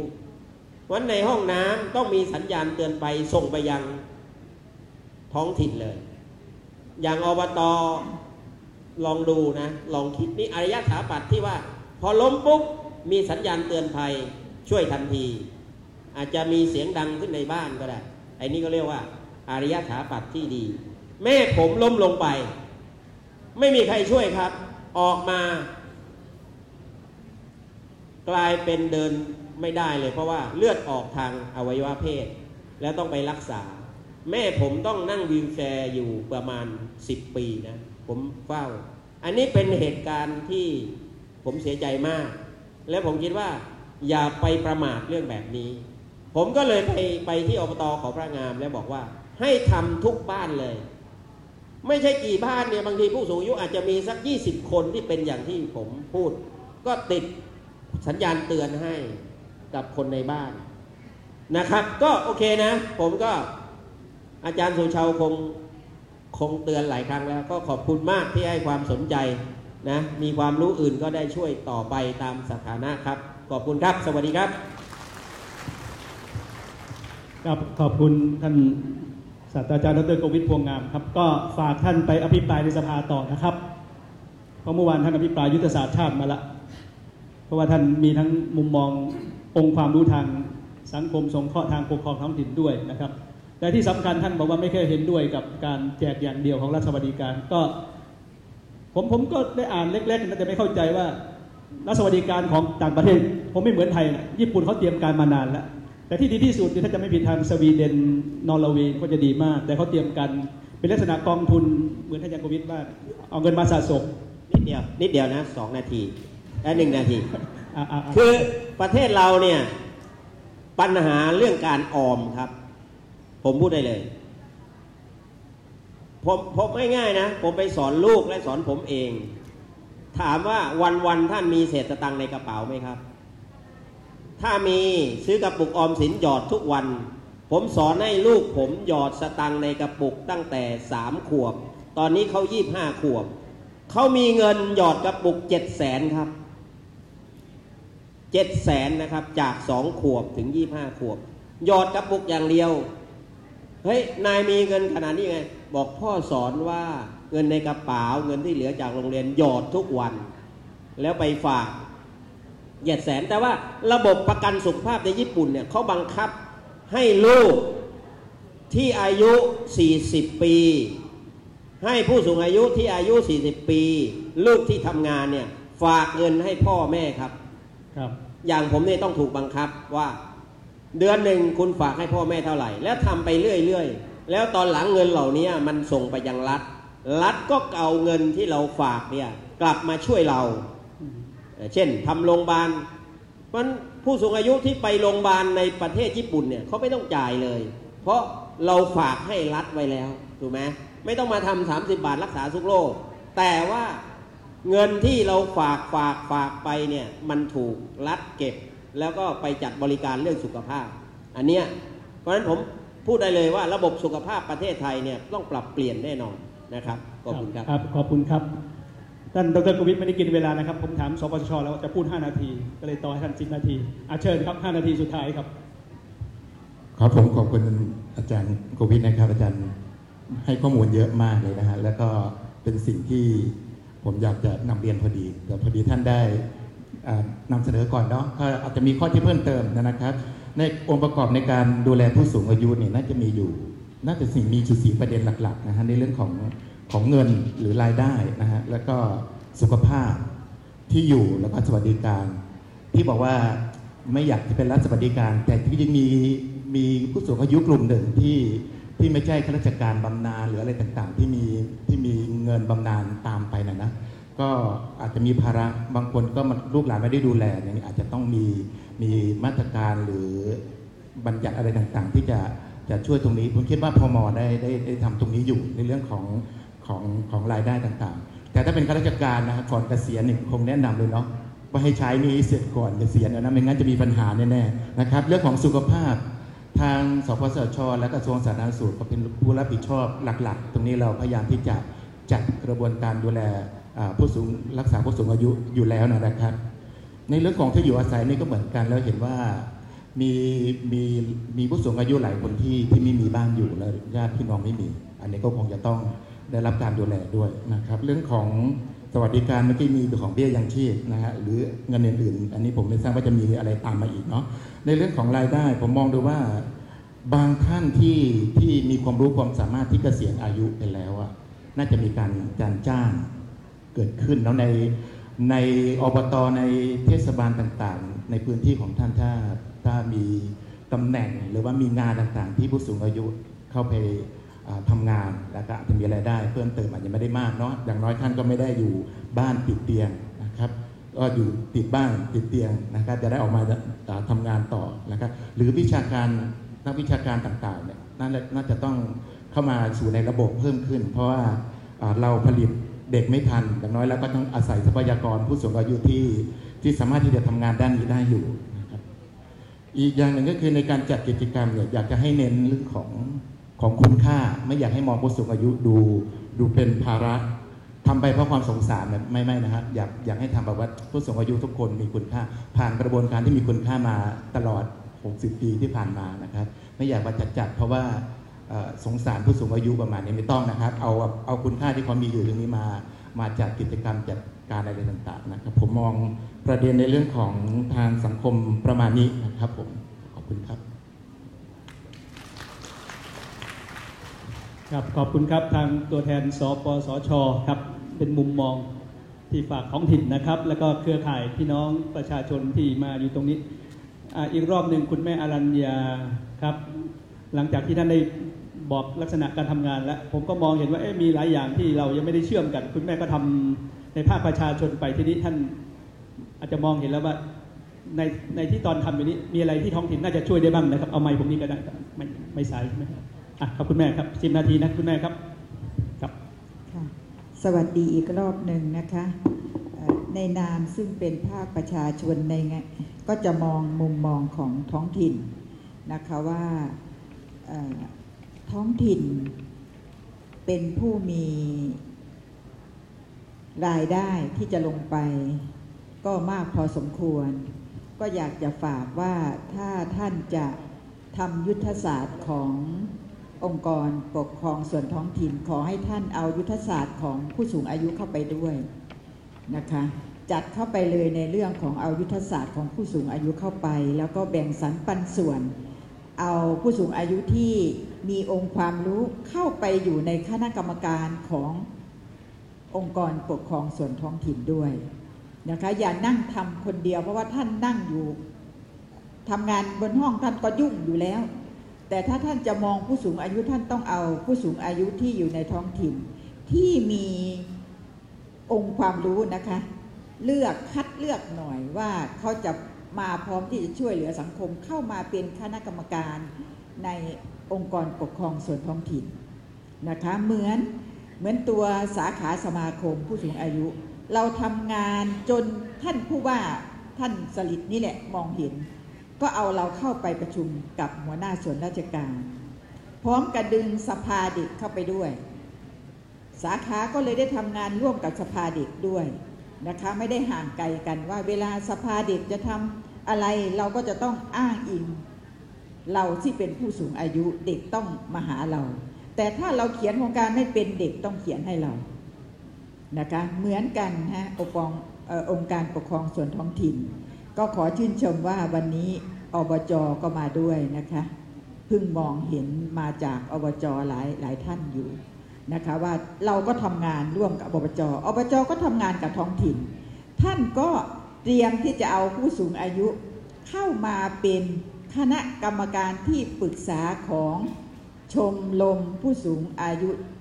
อบจ นะคะท่านตั้งแล้วนะคะตอนนี้ท่านตั้งแล้วท่านปรึกษาทางสภาว่าท่านจะตั้งเป็นชมรมของอบจท่านจะทำอย่างไรนะคะอันนี้ก็คือท่านจะต้องเอาผู้สูงอายุเข้ามาช่วยในอบจด้วย เพื่อที่จะได้ว่าเขาจะรู้จักเครือข่ายเยอะกว่าท่านนะคะเขาก็จะลงไปช่วยว่าเออท่านจะดึงมาอย่าเอาเฉพาะในเมือง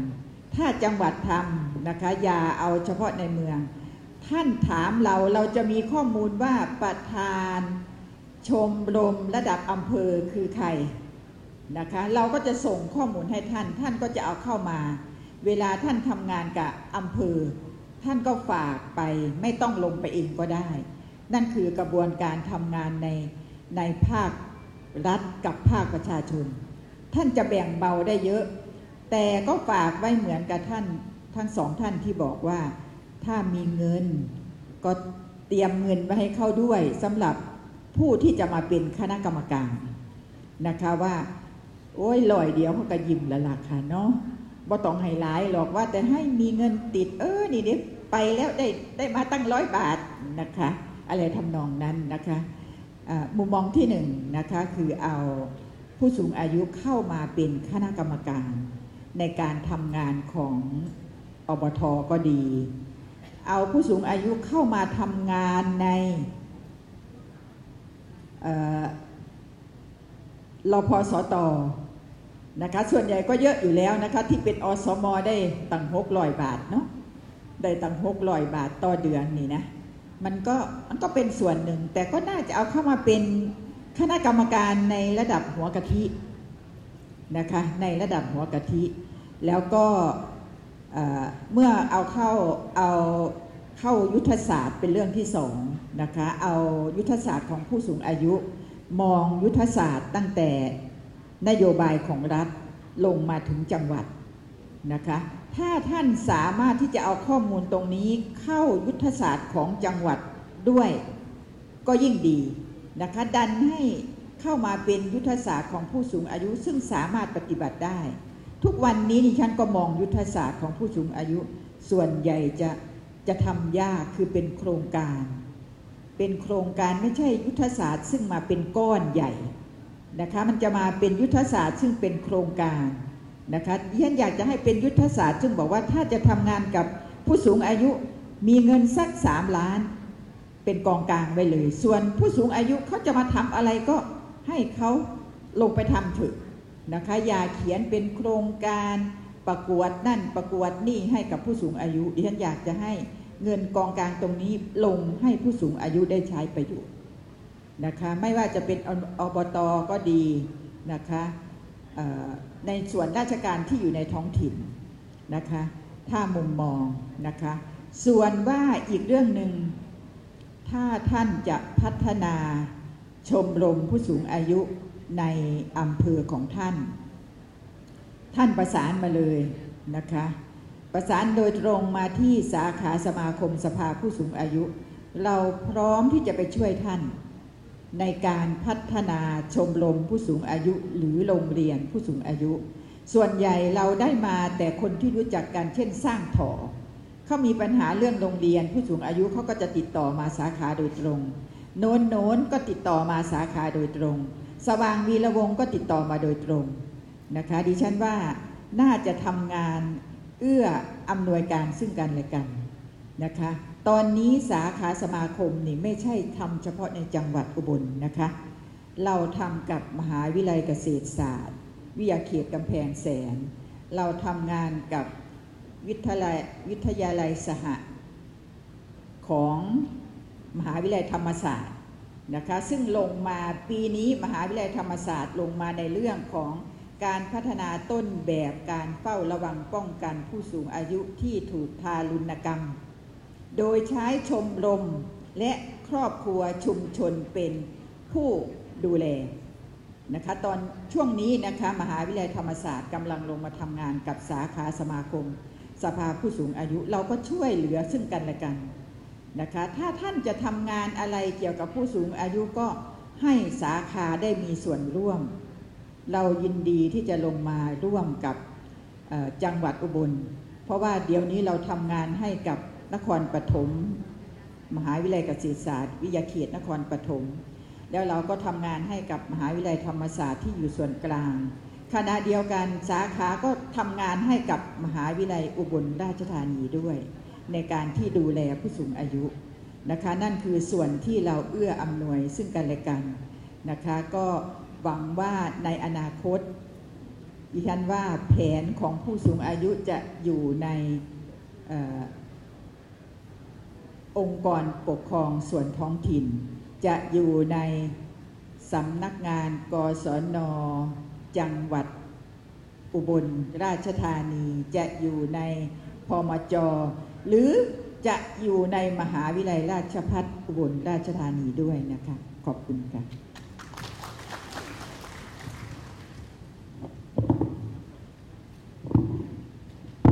ครับ ขอบคุณครับคุณแม่อรัญญาครับ ท่านฝากดีมากครับฝากในเชิงยุทธศาสตร์ด้วยนะครับ ที่สำคัญคือฝากมหาวิทยาลัยผมนี่แหละ อีกทีมคณะบดีท่านนั่งอยู่ด้วยเนาะแพทย์แผนไทยพยาบาลก็มาสาธารณสุขก็มาเมื่อเช้าอารับไปนะครับ ประสานคุณแม่ด้วย เพิ่นเปิดอกรับแล้วตอนนี้ ท่านมองเชิงยุทธศาสตร์เนาะต่อไปคงแยกกันทำไม่ได้แล้วฟังแล้วเหมือนใกล้เกือกินด่างคุณแม่เนาะไปเห็นกับคนอื่นหมดลืมเจ้าของเนาะอะไม่ทำไม่ได้ครับผู้สูงอายุเวลามาไล่ครับ ผมยังจำได้ อาจารย์คณะอดีตรองอธิการบดีเคยถามผม อาจารย์สุเชาอีกจักปีเกษียณ20 ปีครับ โอ้อีกโดนเนาะตอนนี้เหลือไม่เกิน 5 ปีครับโอ้ยขนาดเลยแป๊บเดียว เวลาและวารี มิเคยมีจะคอยใครครับต้องไปเข้าคอร์สโรงเรียนของอาจารย์โควิดนะครับโรงเรียนเตรียมตัวตายนะครับไม่ตายสักทีอะเชิญท่านอปทครับ ท่านท้องถิ่นจังหวัดครับจะฝากครับทีมงานเครือข่ายท่านยังไงใช้เวลานิดเดียวนะเดี๋ยวจะเลยเวลากลางวันเดี๋ยวท่านจะบ่นผม ปีหกหนึ่งกรมเรามีแนวนโยบายให้อบทนะครับ เป็นต้นแบบ คืออำเภอละหนึ่งอบทเป็นเป็นต้นแบบในการพัฒนาคุณภาพชีวิตผู้สูงอายุ เราก็ได้ทั้งที่ผ้าอำเภอนั่นแหละที่ผมเอ่ยนามไปแล้วก็มีของพังเคนนะพังเคนขามใหญ่บ้านแม่อะไรหลายแห่งอยู่ แต่ไม่รู้ว่าทั้งยี่ห้าแห่งนั้นท่านรักษาสถานภาพได้ไหมนะแต่สิ่งที่ต้องการก็คือให้เป็นต้นแบบให้มากๆนั่นแหละเมื่อเป็นต้นแบบแล้วก็ขยายผลนะครับ แห่างอื่นยังไม่ทำก็ต้องน่าจะทำนะผมว่า เพราะมันเป็นงานในหน้าที่อยู่แล้วนะครับ แล้วทีนี้เมื่อมีตรงนี้แล้วนี่ มีอำนาจหน้าที่นี่ก็อยากให้ทำก็คือทำยังไงมีการเตรียมการรองรับ เพราะว่าผู้สูงอายุเพิ่มขึ้นทุกปีใช่ไหมครับถ้าเราทำครั้งเดียวไอ้รุ่นต่อๆไปก็เหมือนเราไม่ได้ใส่ใจดูแลเขานะ แล้วก็เป็นการบริการสาธารณะที่ถูกต้องตามกฎหมายของเราด้วย อันนี้คือสิ่งที่เราต้องการให้มันเกิดขึ้นนะครับ วิธีดำเนินการนะครับ ก็คือเป้าหมายนั่นแหละ มีเป้าหมายแล้วจะทำให้สำเร็จอย่างไร ประการแรกผมอยากจะฝากเรื่องการจัดทำระบบข้อมูลนะทุกเรื่องมันต้องเอาข้อมูลมาจับก่อน ถ้าไมันมีข้อมูลก็ทำแบบพอให้แล้วๆไป ไม่ยั่งยืนนะถ้ามีข้อมูลมีการพัฒนาข้อมูล มีการเปิดเผย เผยแพร่ข้อมูล นะครับให้ทันสมัยในเรื่องของผู้สูงอายุนะครับ แล้วก็มีการจัดกิจกรรมมีการพัฒนาต่างๆ ไม่ว่าจะเป็นกิจกรรมอย่างที่ท่านสสท่านพูดของอบตดอนแก้ว เชียงใหม่นะถ้าจำไม่ผิดนะครับ อันนี้ผมก็เคยไปดูงานนะแต่หลายๆท่านก็คงไปแล้วล่ะ เพราะสปตชเขาดูแลอยู่นะครับ แต่ผมคาดว่ากำลังและศักยภาพขององค์กรปกครองส่วนท้องถิ่นนี่ สามารถดำเนินการได้นะเราเรียนรู้จากสังคมอะไรเยอะแยะนี่แหละนะครับ โดยเฉพาะมือถือเป็นสิ่งที่เราเรียนรู้ไม่รู้จักจบจากสิ้น เราสามารถเรียนรู้ได้นะครับ ประสบการณ์แลกเปลี่ยนกันว่าแลกเปลี่ยนในพื้นที่เราก็ก็พอจะได้อยู่นะถ้าไม่ได้ค่อยไปที่มันไกลออกนอกเขตเราหน่อย หรืออยากจะไปเปิดหูเปิดตาจะไปต่างประเทศค่อยว่ากัน ถ้ารัฐบาลเปิดเมื่อไหร่ ผมว่าหลายๆท่านเขาอาจ อยากจะไปศึกษาดูงาน ในการดูแลสังคมผู้สูงอายุนะครับ ก็มีโอกาสที่ได้ไปเข้าฝึกอบรมนปสเขาก็พาไปดูอยู่เรื่องนี้เลยนะที่ฮิโรชิมานะครับ ที่โดนระเบิดปรมาณูนะเขาฟื้นฟูบ้านเมืองของเขาแล้วก็ดูแลสังคมผู้สูงอายุของเขาได้อย่างไรนะครับ ถ้ามีโอกาสเดี๋ยวจะเชิญชวนท่านผู้บริหาร หรือท่านประหลัด เราไปศึกษาดูงานที่ฮิโรชิมากันสักครั้งจะดีไหมนะครับ อันนี้สิ่งที่พอจะเป็นไปได้อยู่ ไม่ใช่ผมพูดแบบแบบในฝันนะครับ เอาความจริงมาพูด เพราะต่อไปนี่คงไม่มีอะไรปิดกั้นในการบริหารงาน เพราะเรามีงบประมาณ มีคนมีสิทธิเสรีภาพที่จะบริหารจัดการ แต่สิ่งที่จะได้รับก็คือต้องนำกลับมาใช้ประโยชน์ บุคคลที่ไปศึกษาดูงาน ก็ต้องมีหน้าที่ที่เกี่ยวข้องจริง ๆ ส่วนพวกที่ไม่เกี่ยวข้องก็ใช้ทุนส่วนตัวกันไป นะครับวันนี้สิ่งที่คาดหวังนะครับ และก็คาดหวังว่าทุกท่านก็อยากจะให้ผู้สูงอายุมีสุขภาพ มีการอยู่ในสังคมร่วมกันได้อย่างสงบสุข ดูแลเอาใจใส่ ให้ความรักความเคารพนะครับ สังคมเราก็จะมีแต่ความสุขนะครับ มีความรพตามหลักอาวุโสไม่มีใครทอดทิ้งกันนะครับ ตามที่เราปรารถนากันอยู่ทุกวันนี้ ผมก็คงจะจบสั้นๆประมาณนี้นะ ขอบคุณทุกท่านครับ ครับมุมมองของท่านท่านก็บอกว่า เรามีต้นแบบอยู่นะครับแต่ว่าน่าจะต่อเนื่องนะครับ ขยายผลด้วยนะครับ เพราะว่าเป็นเรื่องที่ไม่ทำไม่ได้ที่ผมพูด เพราะว่าประชุมอาเซียนไปเนี่ยเมื่อ4ีหวันที่แล้วนี่ประเทศไทยได้รับการมอบหมายแล้ว เป็นหนึ่งในเจ็ดศูนย์ในเอกสารมีนะครับในแฟ้มครับเรื่องอาเซียนดูเลยครับหนึ่งในเจ็ดศูนย์นั่นคือศูนย์อาเซียนเพื่อผู้สูงวัยอย่างมีศักยภาพเป็นนวัตกรรมประเทศไทยตั้งเลย ตั้งแล้วครับฝากดรโควิดนะครับ คุณแม่พาดพิงถึงธรรมศาสตร์ด้วยครับอาจารย์นะครับมีระดับผู้บริหารสสจท่านหนึ่ง ไปเป็นวิทยากรกับผม อาจารย์นักวิทยาศาสตร์ธรรมศาสตร์ท่านถูกพาดพิงครับเดี๋ยวขอหนึ่งนาทีเรามีบริการนะ ผมตอนอยู่ธรรมศาสตร์ แต่ตอนนี้ก็ยังช่วยอยู่เพราะว่า ผมมีโครงการนำผู้สูงอายุผ่านกรมส่งเสริมเนี่ย จัดอบรมคอร์สผู้สูงอายุที่แล้วก็อบรมในประเทศไทยนะอบรมที่สถาบันนี่แหละห้าวัน แล้วไปดูงานญี่ปุ่นอีกห้าวันสิบวันนะนะอันนี้ก็บริการให้กับท้องถิ่น แล้วก็ได้รับความสนใจรู้สึกว่าอธิบดีก็บอกว่าให้ขยายไปถึงรุ่นที่ 10 10 อะไรเป็นรุ่นที่ 15 แล้วตอนนี้เพราะว่าคนสนใจมากนี่เรื่องที่หนึ่งเรื่องที่สองก็คือว่า เราจัดชุดก็เรียกว่าไปให้บริการบริการแบบไม่คิดตังค์อะนะ แต่ท่านต้องจ่ายตังค่าค่ามานะ เช่นจะมาพิบูลบางสาหารเนี่ยจะให้ผมทำอะไร จะให้ธรรมศาสตร์ทำอะไร เช่น มีอบตเทศบาลนครสุราษฎร์ธานีเขาอยากเขามีโรงเรียนร้างแล้วให้เราไปพัฒนาโรงเรียน ผมก็เอาวิศวกรจากธรรมศาสตร์ไป เอาคนที่เรียนสถาปัตย์ไปไปออกแบบดีไซน์เพื่อผู้สูงอายุ เอานักสังคมสงเคราะห์ไป เอาไปเป็นชุดเลย เอาแพทย์ไปสี่ท่านห้าท่าน แล้วผมไปตอนนั้นผมเป็นคณบดี ไปออกแบบให้เลยว่าพื้นที่คุณนี่ทำอะไร เช่นมีข้อมูล มีแผน มีสถานที่ เราจะออกแบบให้เลยนี่อันนี้เป็นบริการนะ เป็นบริการที่ธรรมศาสตร์ทำอออย่างท่าน เอ่อเรียกว่าเรียกเรียกป้าหรือพี่ดีอะเรียกน้องก็แล้วกันนะ อย่างที่น้องอยากสมาคมพูดเนี่ยเอ่อผมผมนึกตั้งว่าผมแก่กว่าแล้วกันเอ่อน้องที่พูดเนี่ยดีมากก็คือว่าทำแผนมาอ่าอันเนี้ยทำทำข้อมูลแล้วก็ทำแผน แล้วจะทำอะไรก็บอกธรรมศาสตร์มา ก็ยินดีเป็นตัวกลางให้ เราจะพาวิศวะ พาสถาปัตย์พาหมอ พาแพทย์ พาสาธารณสุขไป 5คนต่อหนึ่งชุด และออกแบบให้เลยจะทำอะไรโอ้ครับสุดยอขดบคุณคอะรับปรบมือให้หน่อยครับอ๋อวันนี้เราครบเลยนะครับเนี่ยอ่ามีทางภาคประชาชนจะเชื่อมทำยุทธศาสตร์จังหวัดมีท้องถิ่นรับนโยบาย อันนี้ผลักดันทางสภา อันนี้สปชให้เงินนะครับ ครบเลยนะครับอามิเมื่อกี้ผมพูดค้างไว้ครึ่งนาที ผมได้พบกับผู้บริหารสสจท่านหนึ่งเพราะปีนี้อุบลเราดังเพราะว่าไข้เลือดออกอันดับหนึ่งของประเทศครับ เกี่ยวโยงกับท่านท้องถิ่นจังหวัดพูดคือ จะต้องมีข้อมูล แต่บังเอิญว่านักข้อมูลของเราตอนนี้นั่งอยู่ในห้องแอร์ครับ ใช้ข้อมูลทางคอมพิวเตอร์อย่างเดียว ไม่เคยไปดูพี่น้องว่าในโอ่งนั้นมียุงประมาณหมื่นตัว เกิดขึ้นแล้วพี่น้องประชาชนที่รักทั้งหลายครับ ท่านจะทำยังไงเนี่ยเชิงเชิงเชิงประจักษ์เนี่ยกับเชิงนโยบายมันเป็นยังไง ข้อมูลแน่นเปรี๊ยะเลยเพราะนั่งพิมพ์อยู่ในห้องแอร์นั่นแหละครับประมวลเรียบร้อยใช้กราฟสวยเลยขึ้นจอได้ แต่ยุงพี่น้องไม่เคยมีฝาโอ่งเลย อันดับหนึ่งของประเทศครับเราดีใจมากเลยปีนี้อาจารย์นพพร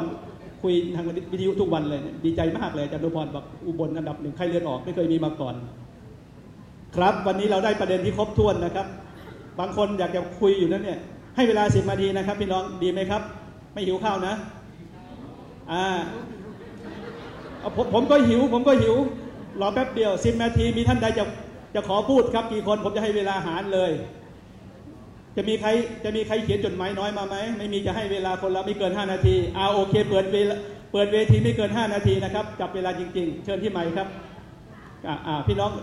อย่าเพิ่งหิวนะครับ ไม่มีคนยโสธรเท่าไหร่อยู่นี่ไม่เป็นไรกินข้าวตรงเลยเวลาได้ไม่เป็นไร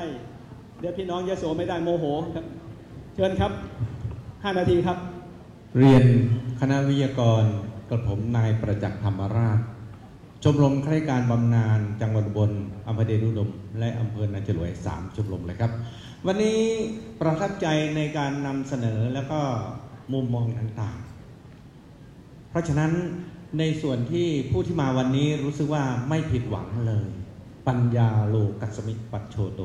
ปัญญาคือแสงสว่างของโลก วันนี้ท่านเติมเต็มความรู้ทางปัญญา เพื่อให้ผู้ที่อยู่ในกระบวนการ ไม่ว่าจะเป็นองค์กรปกครองส่วนท้องถิ่น ชมรมข้ารการบำนาญหรือใครก็ตามถ้ามาสู่กระบวนการวันนี้ จะได้แนวคิดไปพิชิตปัญหาเพื่อให้เกิดความก้าวหน้าในเรื่องของการพัฒนาบุคลากรที่ล้ำค่าคือผู้สูงอายุ แต่มุมมองของผมจากประเด็นที่ไม่ว่าจะเป็นท่านอาจารย์จากท่านสสก็ดี คุณแม่อรัญญาก็ดีท่านท้องถิ่น แล้วก็ท่านมาจากทุกส่วน ล้วนแต่เป็นผู้ที่ให้สิ่งที่เป็นความหวัง แต่ทีนี้ในมุมมองของผมอีกมุมหนึ่ง นั่นคือยุทธศาสตร์ แต่ส่วนหนึ่งที่ผมอยากจะนำเสนอเมื่อ 3 ปี 4 ปีที่แล้ว ผมได้มีโอกาสทำงานร่วมกับกสทช ในช่วงที่พลพลโทดรพีรพงศ์มานกิจเป็นประธานบอร์ดกสทช ได้ให้ผมมีส่วนในการเฝ้าฟังสื่อโฆษณาทางวิทยุทางสื่ออะไรต่าง และก็ร่วมกับทางออยโดยเฉพาะสาธารณสุขจังหวัด จะมาพบการเอาเปรียบเอารัดเอาเปรียบผู้สูงอายุ ผู้สูงอายุที่นอนอยู่กับบ้านติดเตียงไม่มีอะไรทำหรอกเพราะบางทีลูกหลานก็ดูแลแล้วก็ฟังสื่อวิทยุ มีสื่อหนึ่งที่โฆษณาเอาเปรียบผู้สูงอายุ กาเมมรนังทุกขังโลเกมีมีตัวอย่างไหมครับเอาเปรียบยังไงครับ มีครับ กามตายด้านทุกข์ที่สุดในโลก เพราะฉะนั้นเวลาโฆษณากาแฟบ้างโสมบ้างอะไรต่างๆ บ้างทำให้ผู้สูงอายุเนี่ย ซื้อซื้อน้อยก็เกรงจะไม่ได้ผล ต้องซื้อมากๆ ลูกไปทำงานอยู่กรุงเทพให้ลูกส่งเงินมา แต่ในที่สุดก็ไม่ได้ผลหรอก เพราะเป็นเหยื่อของการโฆษณาตอนนั้นผมเฝ้าฟังแล้วก็เป็นเครือข่ายของกสทช ในภาคที่สามด้วย ที่มีเครือข่ายผู้เฝ้าฟังแล้วก็รายงานข้อมูลมาข้อมูลมาครับ นะครับ เพราะฉะนั้นตรงนี้ผมอยากจะขอนโยบายจากท่านสสว่า ท่านจะมีนโยบายในการไปผลักดันเพื่อให้เกิดเกราะกำบังฮะฮะเพื่อป้องกันความเสี่ยงให้กับผู้สูงอายุได้อย่างไรขอฝากประเด็นนี้ครับขอบคุณครับอ่าท่านท่านจดไว้แล้วท่านจดไว้แล้วเชิญครับท่านที่สองครับเชิญครับ เราเวลาเรามีค่าครับครับขอบคุณครับที่ให้โอกาส ผมประวีวริวงศ์นะครับ จากชมรมกลาการเดชอุดม คือผมไปร่วมชมรมกลาการเดชอุดมนี่ประทับใจกันเขามีการให้กู้ให้อะไร เขียนวันนั้นใบเดียวแล้วก็จ่ายเงินวันนั้นเลย แต่หน่วยงานของรัฐพัฒนาสังคมนะครับยื่นไปปีหนึ่งก็ไม่ได้คำตอบถ้าให้กู้ไปสามเงินมาว่าไปประกอบอาชีพผู้สูงอายุ ไม่รู้จะได้วันไหน หน่วยงานไหนครับพมจใช่ไหมพัฒนาสังคมอ๋อความมั่นคงของมนุษย์ฮะฮะนะครับเงินเยอะเห มือนกับท่านสอสอที่พูดนะนะตอนนี้ผมว่างบประมาณต่างๆ เอาลงมาเลย ชมรมไหนเขาเข้มแข็งที่ไหนเขาเข้มแข็งเอาลงมาถึงเขาเลย อย่าไปกักไปอะไรกักไว้ก็โกงกัน เหมือนท่านสอสอพูด สิ่งที่ท้องถิ่นควรจะทำทันทีตอนนี้ผมบอกไว้เลยนะเพราะว่าผมทำงานท้องถิ่นมา เดี๋ยวนี้ชาปนกิจทุกตำบลเนี่ยเขาเก็บกันครับนะครับ ภาวะ สำคัญที่สุดคือภาวะหนี้สินตอนนี้ข้าราชการผู้สูงอายุตอนนี้หนี้ห้าล้านสิบล้าน ชาวบ้านก็หนี้หลักล้าน ตายไปแล้วลูกหลานไม่มาเยี่ยมครับทำไมไม่มาเยี่ยมเพราะว่ามีแต่กองหนี้ครับนะตอนนี้แต่ละตำบลเขาทำกันอยู่ ชาปนกิจบางตำบลเก็บสองร้อยเก็บร้อยเก็บอะไรทำไมไม่เก็บบาทเดียวแต่ให้ได้เงินล้านอืมท้องถิ่นเอาไปตั้งเลยครับ เป็นหน่วยงานตั้งขึ้นมาครับ ดึงเข้ามาเก็บบาทเดียว สมาชิกให้เยอะๆเหมือนกูเขาเด็กก็ได้เก้าแสนได้เป็นล้าน เก็บบาทเดียว อันนี้ท้องถิ่นและเก้าฝากด้วย ดึงมาครับมันมีทุกตำบลแล้วจนรวมทั้งอุบลนี่ผมว่า ถ้าได้ห้าแสนคนนี่เก็บสองบาทก็ได้ล้านหนึ่งเนี่ยเวลาจะเรียกลูกหลานมาเฝ้าเจ็บป่วยคนผู้สูงอายุนี่ มันจะแย่งกันมาครับ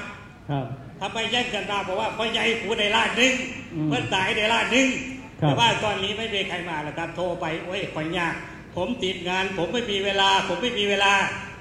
นี่ผมคนหนึ่งผมจะไม่เป็นภาระของสังคม พอผมออกมาผมเป็นข้าราชการบำนาญครับ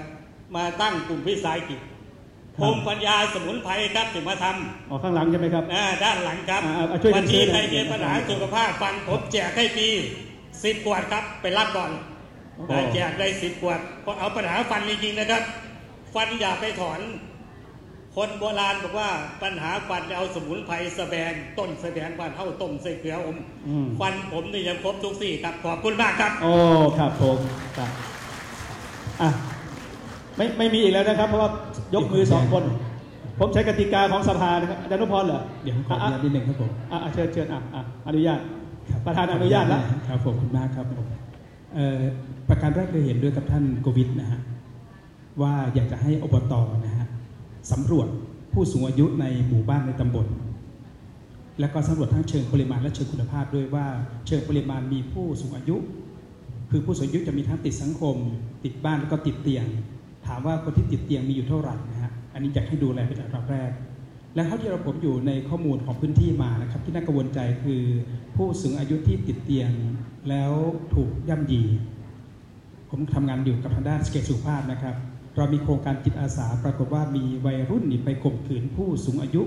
เนื่องจากว่าบ้านพักไม่มีรั้วรอบขอบชิด และก็โดนข่มขืน แล้วทางกรรมการของเรานี่เข้าไปตรวจสอบนะครับ ปรากฏว่าคืนนั้นก็โดนข่มขืนอีกครับจากวัยรุ่นที่ติดยาด้วย อันนี้อยากจะให้มีการสำรวจจริง ๆ เลยนะครับ และขณะเดียวกันพมจควรที่จะไปปรับสภาพของบ้านของผู้สูงอายุ ให้เป็นเขาเรียกว่าเป็นอารยสถาปัตย์ universal design design นะครับให้เขาสามารถที่จะไปไปมาได้อย่างสะดวก ตรงนี้เราจะต้องมีการสำรวจอย่างจริงจัง อยากให้ทำเป็นเรื่องแรกเป็นความสำคัญเร่งด่วนกับทางด้านผู้สูงอายุ โดยทางด้านอบตน่าจะทำเป็นอย่างยิ่ง แล้วก็เรื่องที่ 2 คือพอดีผมเพิ่งไปประเมินเรื่องราวของกองทุนสุขภาพ ร่วมกับสปสช ซึ่งคุณหมอแดงตอนนี้ขึ้นว่าที่เป็นพอสปสชอุบลราชธานีเรานะครับ ท่านทราบไหมว่าตอนนี้เรามีเงินกองทุนทั่วทั้งประเทศที่ไม่ถูกใช้นะครับ เป็นเงินที่รัฐบาลตั้ง สปสช ตั้งเอาไว้ครับ แต่ไม่มีคนเบิกไปใช้ เป็นเงินทั้งประเทศเพียงแค่เล็กน้อยเองครับ เพียงแค่ 5,000 กว่าล้านเองครับ โอ้5,000 กว่าล้านนี้ถ้าเผื่อเราเอาเงิน 5,000 กว่าล้านนี้มาสร้างโรงเรียนนะครับ เราจะสามารถสร้างโรงเรียนได้ประมาณ 5,000 ล้านหลังครับ แต่ว่าเงินเงินเหล่านี้ไม่ถูกใช้ครับ เฉพาะที่อุบนนี้เงินตัวนี้ค้างท่ออยู่นะฮะ ในปีนี้ร้อยกว่าล้านครับ ครับ โอ้ สุดยอด โดยที่อบตสามารถทำเรื่องได้ แต่ว่าอบตเทศบาล อบจไม่ทำหน้าที่นี้ เป็นเพราะว่าเวลาที่คือเขาจะมีการถ้าเปิดเปิดเงินตั้งกองทุนนะครับ มันจะมีการเงินจ่ายเงินสมทบด้วยตามรายได้ของอบตปรากฏว่าหลายอบตไม่ทำหน้าที่ตรงนี้ ทั้งที่เงินตรงนี้สามารถช่วยคนในพื้นที่ได้เป็นอย่างดี ถ้าเกิดผมผมเป็นนายกอบตผมจะเลียบปากรวบๆเลยนะครับนะครับ เพราะว่าเห็นกองเงินมันกองอยู่ครับ แต่ปรากฏว่าอบตไม่ทำงาน และเป็นผมเองลงไปประเมินในพื้นที่นี่ผมเพิ่งลงไปที่พี่บุญมักสร้างหารไปที่กุชมพูนะครับวันก่อนนี้ว่าจะไปสำโรงก็ไม่ได้ไปด้วย แต่ว่าเห็นปัญหาปัญหาว่าทำไมอบตจึงไม่ทำงานนะครับ เพราะอะไร อันนี้เป็นปัญหาหนึ่งที่น่าสนใจมาก เงินตั้งเอาไว้ แล้วเงินตัวนี้ สปสช ตั้งเอาไว้เพื่อนโยบายคือป้องกันนะฮะ ทางด้านกระทรวงสาธารณสุขมีหน้าที่รักษา แต่สปสช คือหน้าที่ป้องกัน เบิกเงินไปเพื่อสร้างสุขภาพให้คนในพื้นที่นั้นเกิดความเข้มแข็ง แต่อบตอบจเทศบาลกลับไม่ใช้เงินกองทุนนี้ครับนี่เป็นเรื่องที่อยากจะฝากเอาไว้ครับครับผมแล้วก็อีกเรื่องหนึ่งทีนี้ครับในแง่ของผู้สูงอายุผมเองนี่ดูหน้าตาอาจจะเป็นคนดูหน้าตายังเด็กอยู่นะฮะแต่จริงๆแล้วผมอายุ 60 ปีแล้วครับผมอ้อ่าบางคนบอกว่าไม่เชื่อนึกว่าเพิ่ง45นะฮะผมจะ 60 ปีแล้วครับผม ผมมองว่าจริงๆแล้วถ้าเผื่อคนไหนรักชาตินะครับ ถ้าเผื่อคนไหนรักชาตินี่ไม่ต้องทำอะไรครับ เพียงแค่ท่านออกกำลังกายครับ ถ้าเผื่อท่านออกกำลังกายนี่ท่านช่วยชาติได้เป็นอย่างมากเลยครับ ถึงแม้จะช่วงหลังจะบอกว่ากัญชากัญชาเป็นยาวิเศษนะครับ แต่จริงๆแล้วกีฬากีฬาเป็นยาวิเศษครับ เพราะว่าการที่เราออกกำลังกายนี้นะครับ มันจะสามารถป้องกันทั้งโรค และก็รักษาโรคได้ด้วย ปีหนึ่งเราเสียเงินค่ารักษาพยาบาลให้แก่คนไทย ปีหนึ่งสองแสนสามแสนล้านครับ แต่ถ้าเผื่อคนไทยเราร่างกายแข็งแรงครับ เงินเหล่านี้ไม่ได้ใช้ครับ มันจะสามารถมาสร้างการศึกษาได้เป็นอย่างดี ถ้าเผื่อเราป้องกันตัวเองด้วยการออกกำลังกาย เพราะฉะนั้นผู้สูงอายุครับผมอยากฝากเพียงแค่ 2 เรื่องหนึ่งคือเรื่องของสุขภาพ จะต้องดูแลตัวเองให้ดี 2 คือเรื่องของรายได้ เพราะผู้สูงอายุจะมีรายจ่ายมากกว่ารายได้ และเป็นปัญหาต่อหนี้สินอย่างมาก ข้อมูลที่เราได้มานะครับพบว่าผู้สูงอายุมีรายได้ส่วนใหญ่ได้จากลูกหลานประมาณ 30%ได้จากลูกหลานครับแล้วสองคือได้จากบำเหน็จบำนาญแล้วมีหลายคนที่พึ่งพาตัวเองไม่ได้ และอีก 2 ปีนะครับเมืองไทยเราจะเข้าสู่สังคม ผู้สูงอายุอย่างสมบูรณ์ครับอีก 2 ปี นั่นหมายความว่าจะมีคนที่มีอายุ 60 ปีขึ้นไปนี่ประมาณ 14%เพราะฉะนั้นเป็นเรื่องที่สังคมไทยจะต้องตระหนักเป็นอย่างมาก ดูหน้าตาคนในห้องนี้ผมดูแล้วนะครับ ถ้าเผื่อรวมอายุแล้วน่าจะประมาณแสนปีได้ครับผมนะครับเพราะฉะนั้นอยากจะฝากว่ารักษาร่างกายตัวเองให้แข็งแรง ถ้าเผื่อร่างกายแข็งแรงแล้ว เราสามารถช่วยชาติได้จริงๆครับ ครับผมอะปรบมือให้ทุกท่านนะครับอ่าท่านดรโกวิทจะทำหน้าที่สมาชิกรัฐสภาครับจะเอากระทู้นี้ไปพูดสดในวัน พุธหน้าในการเอ่อพูดถึงดีความทุกข์ยาก อันนี้ ผมเล่นนิดไงฮะพวกเราก็ให้ข้อมูลผมดีนะ เดี๋ยวว่าท่านที่พูดเรื่องยาเรื่องอาโฆษณาที่มันมันหลอกลวงผู้สูงอายุ รวมทั้งผมด้วยนะ ผมก็ถูกหลอกลวงเรื่องพวกเนี้ยทีนี้เอ่อสภาเราเนี่ยเขาให้เวลาชั่วโมงหนึ่งทำเรื่องปรึกษาหารือ เช่น ยาที่ ถูกมาขายโดยไม่ควบคุมให้มันมีคุณภาพ ไม่ควบคุมโดยออยอะไรเงี้ยเดี๋ยวผมจะพูดอภิปรายในสภาให้นะอันที่หนึ่งอะปรบมือเลยครับอาทิตย์หน้านี่แหละ อันที่สองก็แต่ผมต้องไปเข้าคิวนะ เดี๋ยวจะบอกอาจารย์สุชาวมาจะพูดเมื่อไหร่ทีนี้เรื่องนี้เนี่ยผมพูดนิดเดียวว่ามันเป็นความเขาเรียกว่าบกพร่องของของของสังคมเรานะ สังคมเราเนี่ยมักจะให้เสรีภาพมากเกินไปนะใครบอกว่าประเทศไทยไม่มีเสรีภาพเนี่ยผมไม่เชื่อ รู้ไหมประเทศประชาธิปไตยอย่างอังกฤษอย่างเยอรมันที่ผมอยู่ญี่ปุ่นพวกเนี้ยท่านอยู่ไม่ได้หรอกเพราะเขามีกฎเข้มทุกเรื่อง เสรีภาพแปลว่าวินัยและกฎเข้มครับในภาษา เพราะฉะนั้นเสรีภาพไม่ใช่ทำอะไรดังใจ ถ้าทำอะไรดังใจก็ฉันจะไปขายของที่มันไม่มีคุณภาพ ได้ดังใจ นี่ประเทศเราจะเป็นอย่างเงี้ยฉันจะขายยาที่ไร้คุณภาพ ฉันจะขายเครื่องสำอางที่ทำให้คนหน้าเนี่ยไม่เป็นหน้าอะไรเงี้ยนะผมคิดว่าเรื่องพวกนี้มันแย่นะก็บ่นให้ฟังก็แล้วกัน แล้วคิดว่าผมจะบอกว่าไม่ให้ในทางสภาเนี่ยเราต้องไปควบคุมกฎให้มันเข้มถูกไหมไปควบคุมไปกำกับนะอันที่หนึ่งอันที่สองเรื่องของท้องถิ่น ผมอยากจะบอกนิดหนึ่งว่าปัญหาของท้องถิ่นเนี่ยคือปัญหาเรื่องการกระจายอำนาจที่เราได้อำนาจมาไม่เต็ม ผมก็พยายามต่อสู้